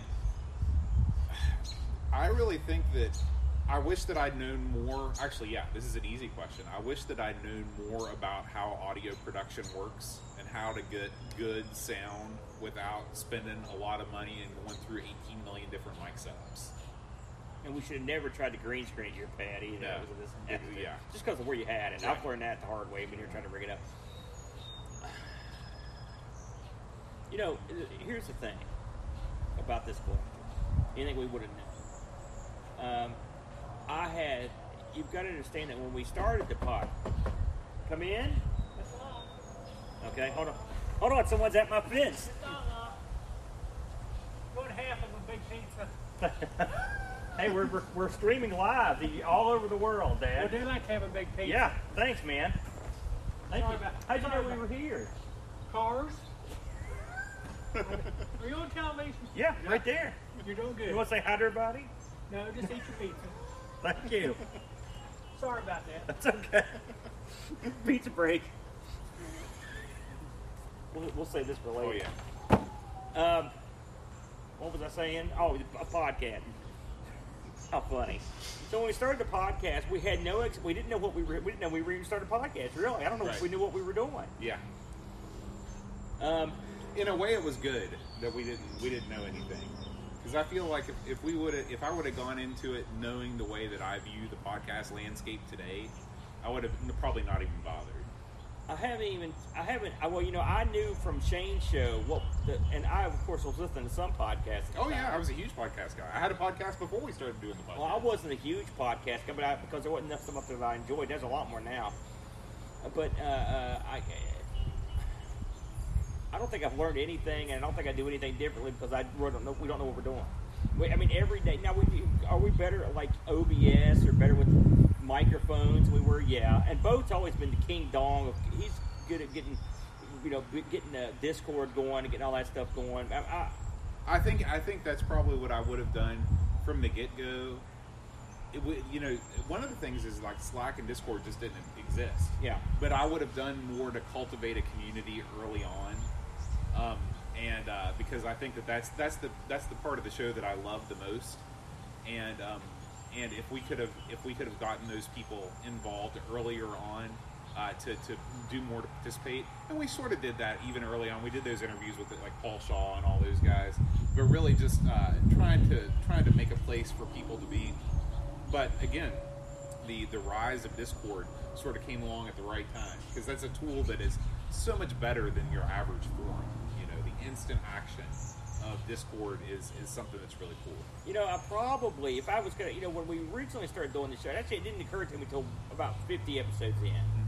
If you think about it, fifty episodes in, it's still a, a good ways in, a year in, Mhm. all right. Uh, I thought to myself, you know, we're really, and we never really sat down and said, okay, here's our format.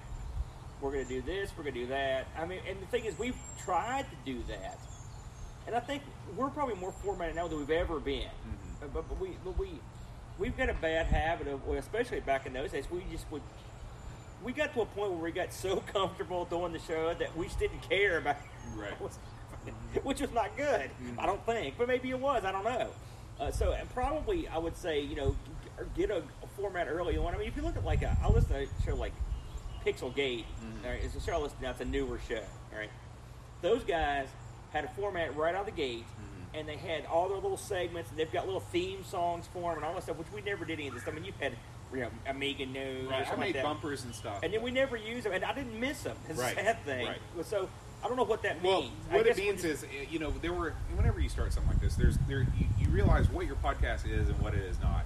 And what our podcast is is totally conversational. We're just two guys talking about games. Yeah, we're not. I mean, you watch. I mean, I listen to. I, and really, podcasts are one thing, but most of what I watch is YouTube videos, Mhm. right? And we are not Retro Man Cave or uh. LGR. We those people are so far beyond us that I can't understand how they could possibly do what they do. I have no idea what they, you know. And we've dipped our toe in the pool, you know. But you can see like expert, like you see Neil do a computer tear down and cleaning, then you see me do one, which involves me sitting in front of a computer for an hour and a half playing mod files and just looking like a jackass. Because there's a there's a talent gap there. Right. All right. But when it comes to talking for hours on end for no good reason, that we can do mm-hmm. because we're that's why we're I guess that's why we went into podcasts and not Yeah. videos. But that Yeah. doesn't stop us from making videos. No. Hell, we'll do that too. No. And the thing is, and the, the, the reason why I think that this show has lasted where so many other podcasts have fallen by the wayside is that we're doing something that we would do normally for fun anyway, you know? Yeah. We, we got together and talked about games long before we had the Yeah, podcast. I was sitting there when I was playing Amstrad Donkey Kong the other day. I was thinking to myself, uh, it was it was right after we finished the show Friday, and I was like, I was like, no one would believe that after I did that, that I would sit down and play Amstrad Donkey Kong, but that's what I, because that's what I do. Right, You know. right. Um, Chris has a question about grilling. He says, Okay. "Do you clean your grill after each use, or do you believe that the remains of barbecues past add to the flavor?" I don't clean my grill after each use. I know Boat now. Boat has a hard.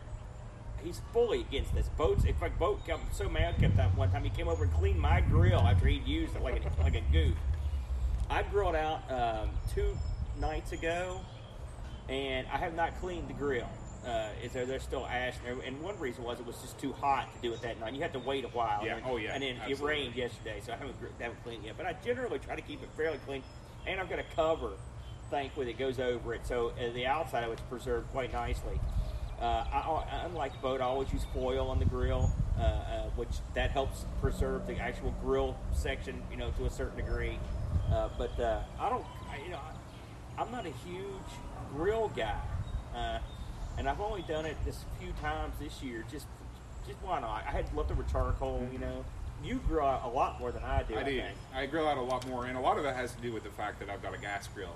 Yeah. Because a charcoal grill, it just it's it's a lot more involved in getting it going. I've? I've picked up the secret. Mhm. I, I, I, have. yeah, I mean, even if you do it perfect, though, I mean, you're, it still takes longer Well, for it what, to heat what up. I what I start doing is if I'm going to grill out for Mhm. like a lunch or a dinner, Right. I, I start the charcoal going it's about four hours Yeah, ahead. oh, yeah, you gotta And I just ahead. and the thing is, I learned that once you just once you get that grill going, you just leave. Mhm. I just shut the thing up and I go out and do my work, Sure. and then when I come back. All of a sudden, the, you're good to go. Right. Then you, bam, you lay the food down. You're ready. Yeah. If you if you come out like, and I can do it the other way too, and come out and just get the grill going, and you can get the food on there quick. But you're that's a lot more work. You're getting the lighter fluid on there, and you're Mhm. getting trying to get the thing hot enough to where your food's you know you get it grilled up. I'm lucky this grill's really good. I can lower and raise the grill Yeah. surface. That helps a lot. Mhm. But yeah, with gas, I don't like the way gas makes the food taste. I've never been a big fan of gas. I can tell a difference. It's- Okay. also, you know, the match like charcoal. I can't. No, I can't. I can tell the difference. I don't like the way the food Okay. tastes. I'm Or- not- or I'm you, gonna- but I'm- can you tell the difference? The, propane is a colorless, odorless gas. Uh-huh. When it, it burns completely clean. I can so tell the difference, you- though. I, I'm not. This is like one of these like. This is like the know, vinyl thing. This is like the but vinyl so you thing. can't. I mean, I thought everyone could. You, can't tell the difference. If you if you cook with charcoal, your food is definitely going to taste like it was cooked on charcoal. Yeah. It's going to taste smoky. But food cooked on propane isn't going to taste like gas. It's maybe that's the, like maybe that's what I. T- maybe the taste of propane is no taste. Right, Yeah. right, yeah. So I agree with you. I mean, all things being equal, I would rather have charcoal grilled food, but I am I, I like being able to just walk out, hit the ignition button, throw food on there. You will agree with me that the match light, the charcoal with the pro, with the lighter stuff built in, makes the food taste weird. You know, I haven't I haven't had enough match like charcoal Yeah. food to, to tell, I but. I, I, I, I could see that Because you know me, I'm the I'm the guy that's a path of least resistance, Mhm. and I'm like, oh, match light, we'll use it. And every time I get it, I regret it. It's I'm like, okay, yeah. and so I will go the extra mile and not use it. Mhm. Yeah. Um, Now we're still going on these, huh? we got, we got a couple more, just a couple more. Frodo asks if you were able to completely erase one computer or console from history, which one would it be? I know this without a doubt. what do you got? The Amiga 500, The five? the five. Why the five? I would take that out completely, and I would say, okay, you want to upgrade from your 1000? Here's a 2000, and I would I would make the 2000 what the I would have I would actually you know what I would have done I, I, okay, I'm listening. is I would have I would I, I'm still dropping the 500. The Okay. 500 it's the worst. It's the dirt worst. It's because the uh, RF out is what you don't like. It's the RF out. It's the fact that it didn't come with enough RAM right out of the box to do anything. You know, the first edition 500, not the Well, 500 plus. the or 1000 later had less RAM than that. It- well, yeah, because the 1000 was the first machine. Well, I'm just saying. But go ahead, I'm Um, listening. I, would have put out. I would have put out something akin to the 600, Yeah. and I would have put out uh, the, the uh, either the 2000 or the 3000. You know, so you have. I'm a big proponent, and this is, you know, I don't agree with a lot of the things that Steve Jobs did when he came back to Apple, but the thing that I agree with him most was that he said, okay, we're not going to have 16 million different types of computer anymore. We're going to have two laptops and two desktops. We'll have a pro model laptop and a regular laptop. Same thing with the desktops. That's what the Amiga should have done. Here's your big box Amiga. Here's your mini Amiga. The mini Amiga doesn't have the only thing that the mini Amiga doesn't have is the expansive, the expansion uh, capabilities of the big box Amiga. That's what you get with the big box Amiga. Make the choice easy for the consumer, and the consumer will reward. Well, the problem is if you take the 5000 500 out of that mix, there is no low end consumer model. No, you replace it with the 600. The 600 didn't come. The technology in that's what is much older than the, the so it wouldn't have, you couldn't just fit it in there. It was it was it was years ahead of the 500. Well, it came out of years ahead. It wasn't technology. It wasn't it had like the technology PC, it wise. had PCMCIA slot. It had that out. IDE. That was useless. Uh, Not at the time. At the time, those were. A, a, Listen, you were something. trash in the. PCI. But there's something. This There is why something. we can't have talk. No, There was something. I am. Uh, again, we're talking about time travel. So Right. from the get go, this is ridiculous. You're, I'm you're, saying you're not wrong. But I mean, if we're going to do that, let's just say let's put the 1200 where the 500 was. And it'd be, you know, if, we're gonna, if we have time- Sure. the ability to bend time. I, I prefer the 600 to 1200. That's well, the 1200's got it obviously has more advantages than six. Um, the, O- the 020 is worth it. You know, the difference right there. I guess if you played Uh, that one percent of the games, the benefit. Oh, pfft, no, no. There's way more than that. I guarantee you, There if is you do, way more than. That. I than guarantee you, no more. You load up Wing Commander on the 600 and come at me with a smile on your face. You load up the Wing Commander on the 1200 and come at me with a smile. on your runs face. okay. Yeah, it runs okay. So I'll have to ponder this for a bit because the first thing that came to my mind Well, I'll tell you, if, we're, if, if it wasn't if it wasn't limited to consoles or computers, the first thing I would do was get rid of whatever like the uh, the original. Uh, uh, what was that? What was the uh, original music player that, that Apple had that everybody whipped Gaga over? That was the idea. The iPod? Yeah, I'd get rid of that. How could you not remember the name of the I can't because I'm not an Apple guy. But whatever would c- cause Apple to not run everything, I would get rid of that. That would be great. But I can't do that. So the the second thing that came to my mind was the Coleco Adam because it ruined Coleco. That's true. That's a good. That's a good choice. The, the ColecoVision was a was a competent uh, uh, mach- uh, console that played great games. And so when you when you released that Adam, it killed. It not only killed the, the whole line of the ColecoVision, it killed the whole company. Dead, dead, dead, dead. So that one comes to mind as one I would like to see because I like Coleco. They had a, they, yeah, they had a good, actually, I, I, I bow down to that answer. well, that is the best answer. but I mean, to the question. I thought about it. I'm like, listen, you can say the same thing about the Aquarius, yeah, but which was I mean, garbage. But, but I mean, I don't think it's Mattel wasn't what you want- exactly riding high at the time. That's right, and really, the thing is, even without the um, without the Adam, uh, Coleco may have went down strictly on the basis of the of the fall. Okay, um, the uh, it, so in terms of just if we focus strictly on the Amiga, you know, uh, I agree with you to a certain degree. The 500 was was a uh, was a hassle. You know, I mean, there are plenty of things. I, but I mean, it's still it was their biggest seller.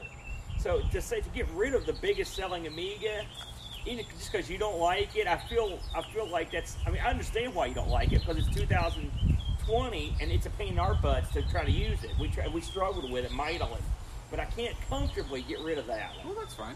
Uh, so uh, uh, I don't think there's any cons. I don't think there's any computer in the Amiga line you get rid of it to save the company. I don't think there's anything. No. Okay. So I'm going to probably go ahead and say just just because I'm a selfish man, I will say the Coleco Adam, but I don't know if that saves Coleco or not. But it doesn't. It doesn't hurt. That's for darn sure. All right, um, Paul. We got two more questions. Okay. Paul, aka Hermsky, writes, "Please talk us through how much time, preparation, post-show tech, and research that goes into each of your shows." Well, I can I can tell you my side of it. Okay. And and, and I've always Boat has been the man on on the other shows when it comes to the production and the of course the rigging, getting everything ready because we tape over his place, and I and I do ARG, and I've done ARG since he left, which was what, episode fourteen or something like that. Oh no, we did much more. Did we do more than that? Yeah. Um, uh, anyway, I don't, I don't know, I don't know what number we're on now, 112 or something. So, uh, uh, but a, a given week, let's just say it's a, a normal week before we lost these shows. We would we would find out the games. Normally, we'd find them out. I usually would find them out when Boat told me on the show. Now, I may have had the ability to find out what they were before that, but I usually don't look because I don't. It spoils it for me. And then I will probably start looking into the games on Monday. Usually I, the weekend, because I've got to do ARG on Sunday, and Saturday I usually run around with my buddies or something when I can. So I don't use, and then I'll spend, I'll just try to get the games in whenever I can during the week, and then I do all the research uh, when I can uh, on breaks and stuff at work, and, and do and do all, and we, so I go through and research. And, I, and Bo, it's not like Bo doesn't do any research; he researches them too. Now we both research the games. I don't know. Bo has different mythology when he does comes to hit the way he does that stuff. But I, I'll go through and, and, and write down. I have a bunch of notes that I have to print out. Always more than I ever use. But you never know when you. I've gotten caught my pants down. I'm like, man, I didn't have enough information on this game. I look like a jerk. So I'm super paranoid about it. And I've got a structure. And I keep all my stuff on Google Notes or Google Docs so I can get access to it. And then when we come to the when we, it's time to record, uh, normally when we get to boats, I'll come in and boat will generally just be chilling. He'll he'll just gotten home from work or whatever. We go down there and put the chairs in front of the desk and stuff, and then in front of the wall, and then boat will rig up whatever cameras and stuff. Every once in a while, he'll be ready to go, but or even sometimes if I'm late, he'll already be going.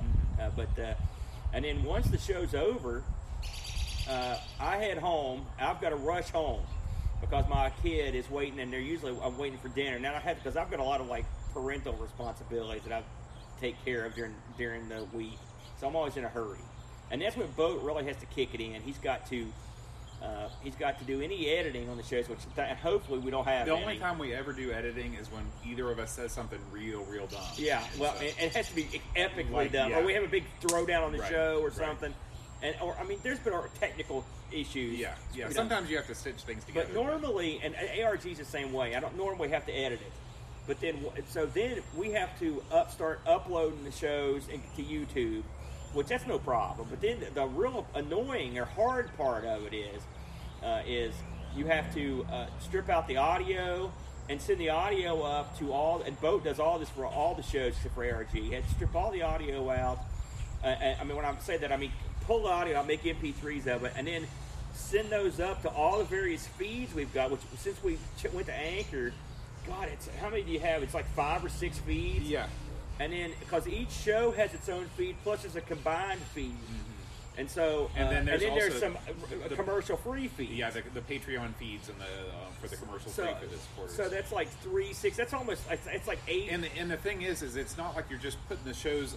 You can't. It's not like YouTube where you just like put the files in there and then they upload and it's good. Like they've got to upload and then they've got to process. And while you're doing that, you can't do anything else Yeah. because of the way the anchor backend is no good. However, the anchor backend is the only way that we can actually make money from the podcast other than Patreon. So we have to use it. yeah. But um, and once it's up there, it's great. Yeah, yeah. But but you have to then you have to manually split the episode. Right. Mm-hmm. Then you have to manually insert the ads. Uh, then you have to uh, fill out all the, the, the flavor text for the episode, upload a picture or whatever. Now, Bo doesn't do this, but I, you know, me and Brent will also, and Bo did this for years, and he still does it. I mean, he does the main thumbnail. I still Uh, do it for Amigos. Yeah. Uh, so you have to make all the art, and I don't know about you, but I also have to. I can't tell you how many times. In fact, I was doing it today.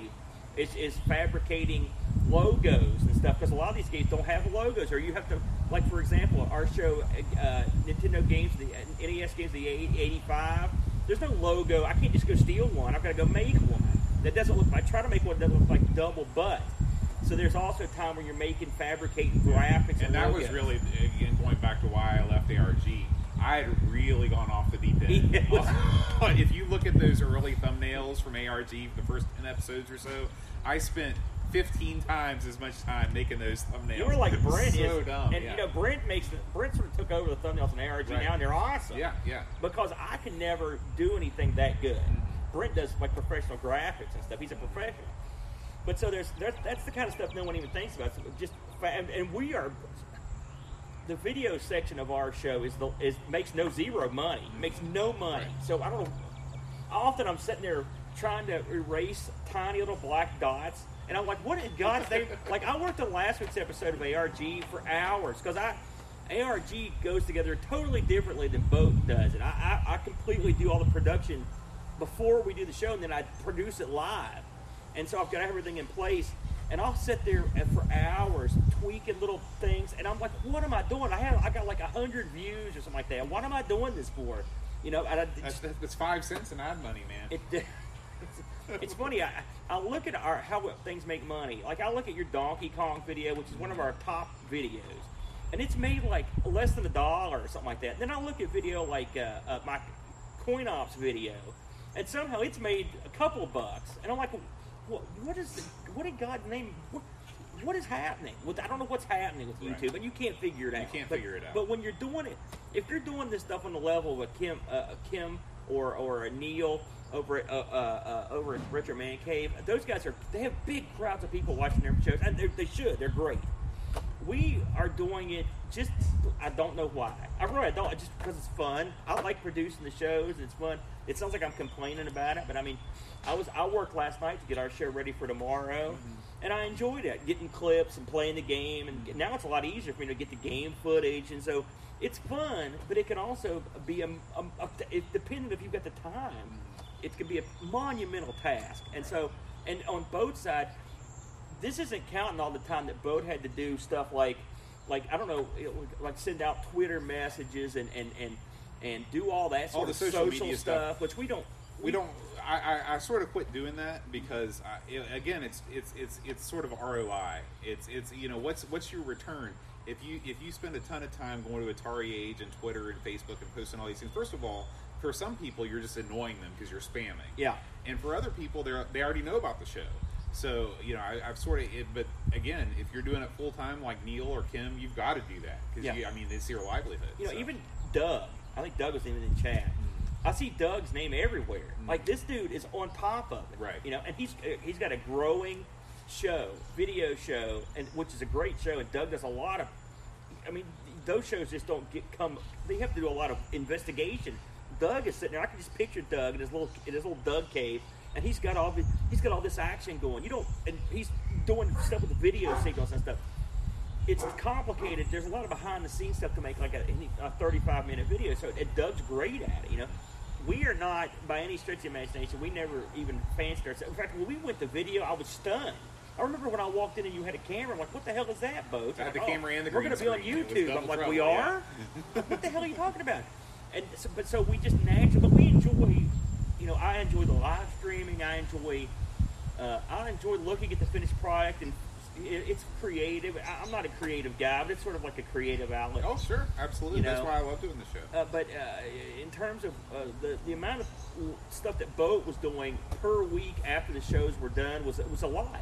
we would finish. We we usually when we start at if we do a, a two or a three show, which for a long time we do three shows every week because we do insert this two. Um, So I couldn't figure out why you kept adding shows. yeah, uh, you know, we you would roll in at five. We'd be done just before eight, and I would finish everything at about eleven forty-five. Yeah. on Friday night. It was it's, it's tough. Yeah. And and the thing is with his new job, I, I mean, and we knew if he got this job, things got to change because uh, uh, aside from the Friday night that's completely gone, you it's just all the prep work of playing the games, and I, we could not have done another show. I couldn't. There's no way I could have handled like a, a, a, doing another, it's like a Amstrad show or something. and really, when you added the Atari show, of course, you didn't tell me you were doing it. That was a shoot. When I walked in, he said uh, he just started the show. I didn't know what he was doing. I thought he's out of his damn mind for starting another show. You were, Yeah. you know. Yeah. And we didn't give the, we didn't get to get, get too far into the Atari show, and I loved it. We both love Oh, yeah. the Atari. And I love all the computers. That's our problem. We love all this stuff. Yeah, the problem is, is that I get real into a computer and I want to talk about it, and so I'm like, well, why don't I just make another show? Yeah. So really, what we should do is whenever we play a game we like, we should just talk about it and not even do, you know, and we can just talk about it. But hey, this game's awesome. Yeah, it's great, and then we're done. We don't have to start another show. No, shut up. but yeah, so I guess listen, we're not. I don't want to sound like a, a bellyache or complain about all the time I wasted or whatever. We actually, it's fun, uh, and- and I don't know, but I can't. Listen, this is not a unlike say like LGR or like that's his job. This is his job, so this is what he does for a living. I don't know how much joy. I often wonder how much joy guys like that get out of what they're doing anymore because it's their job. Like they have to do it. Right. Like you And know, they, can't take a week off. we never fun. we never scratch that atmosphere you know we're and we're and like boat said most people by now know who we are i mean if they wanted to if, if you're an amiga i'm not saying like look we're everywhere Mm-hmm. But i mean if, you- if you're into the amiga and you want to hear a couple dipsticks in west virginia talk about it you know we're here Mm-hmm. and so you've probably either listened to us and we don't like us or you or you caught us and you got sick of us or you're still here Right. you know, I don't know how many more fans there are to attract. Oh, you know, we just hit 3,000 subscribers on YouTube, which is a pretty good. And it's, you know, we hit it early. You know, this is the earliest we've hit it. We usually every year we add a thousand people, so it's it's gratifying to to get all to have people that many people subscribe to the channel and stuff. But I mean, uh, uh, uh, we're not going out. I'm not going to go out and, and, and hunt and dig and scratch for people. If they can check us out, and that's cool if they're into it. And if they're not, I can understand. and that's really that's the, the big reason why we do the video is just because it's the it's the number one way to attract new people because YouTube is just it's where everybody goes. And Bo was right. Getting kicked off YouTube streaming was a, was great. Mm-hmm. I was so pissed off when it happened, but I'll, Twitch streaming is a lot of fun. Yeah, Twitch is a lot lot of- more liberal about. They're not going to give you as much crap Right. as, as YouTube. And we've gotten a lot of new people too through Twitch, so we're, we're happy about that. yeah. So, and I'm even slowly uh, ascertaining what's happening. That it took a while. Final question, Aaron. Oh, that wasn't it, huh? No, Okay. comes from Kate Fox. Oh yes, Kate, the, the uh, Macintosh librarian. That's right. Yes. Since we live in the land of moonshine, do you have any uh, personal moonshine experience, either manufacturing or tasting? Manufacturing, I would I would blow myself up. A lot of people don't realize the amount of danger involved in Oh, making moonshine. yeah. I mean, many people have been killed. Many have been killed. It's a lot like uh, making uh, meth. Right. In a lot of ways, uh, you can you can blow yourself up or catch yourself on fire. Uh, but uh, uh, yes, have, I've had moonshine many times. Uh, it's it's no joke. Uh, it's legit.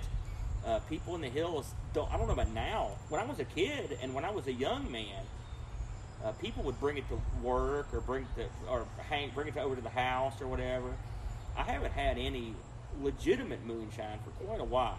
It's been a, it's I don't have any one that I know that's currently getting it. You know, but uh, that's not. You know, people are like, oh, it's like half of them. It's that's real. That's legit, and there are still people making it. Listen, I work uh, for Breath Alcohol in Cut, Kentucky, and and you would think a place like Kentucky, home of bourbon, sweet, the sweetest, the brownest of brown, sweet Kentucky bourbon. You think there'd be uh, people swimming in it? Well, there are plenty of dry counties, and, and up until uh, last year, I think it, I don't know if it's still is, but Bourbon County in Kentucky was dry, Really? and it was Bourbon County. Wow. You know, so uh, there are still places out there where you can't get readily get stuff, and they go out and make it and still. Uh, it, it- now you could get, I, you know, uh, a couple years ago, Matt and Chad came over to the house, and they brought this. They brought these uh, the mason jars. He's like, "Look, we got some moonshine. We were at Gatlinburg. I'm like, oh yeah. Let me have some of this moonshine. This moonshine. I drank this stuff. This is moonshine, like the soda pop over here. Right. This stuff is weak Yeah. because moonshine, it may come in a mason jar, but you don't fill up a cup and just go to work. This No. stuff is I mean, Pure will- green alcohol. It will blind you if it's if it's not made correctly. Right. Uh, it will blind you. And uh, corn corn alcohol is the is the normal. That's the one I've had the most. They, they can other make other stuff, but that's the You can make, yeah, I mean, people make liquor out of anything. but I've had it I, a, a bunch of times, and it is uh, it's so hard to it, listen. I've got an ironclad palate, you know me, I, and but it's so hard to drink that it's uh, it, it will.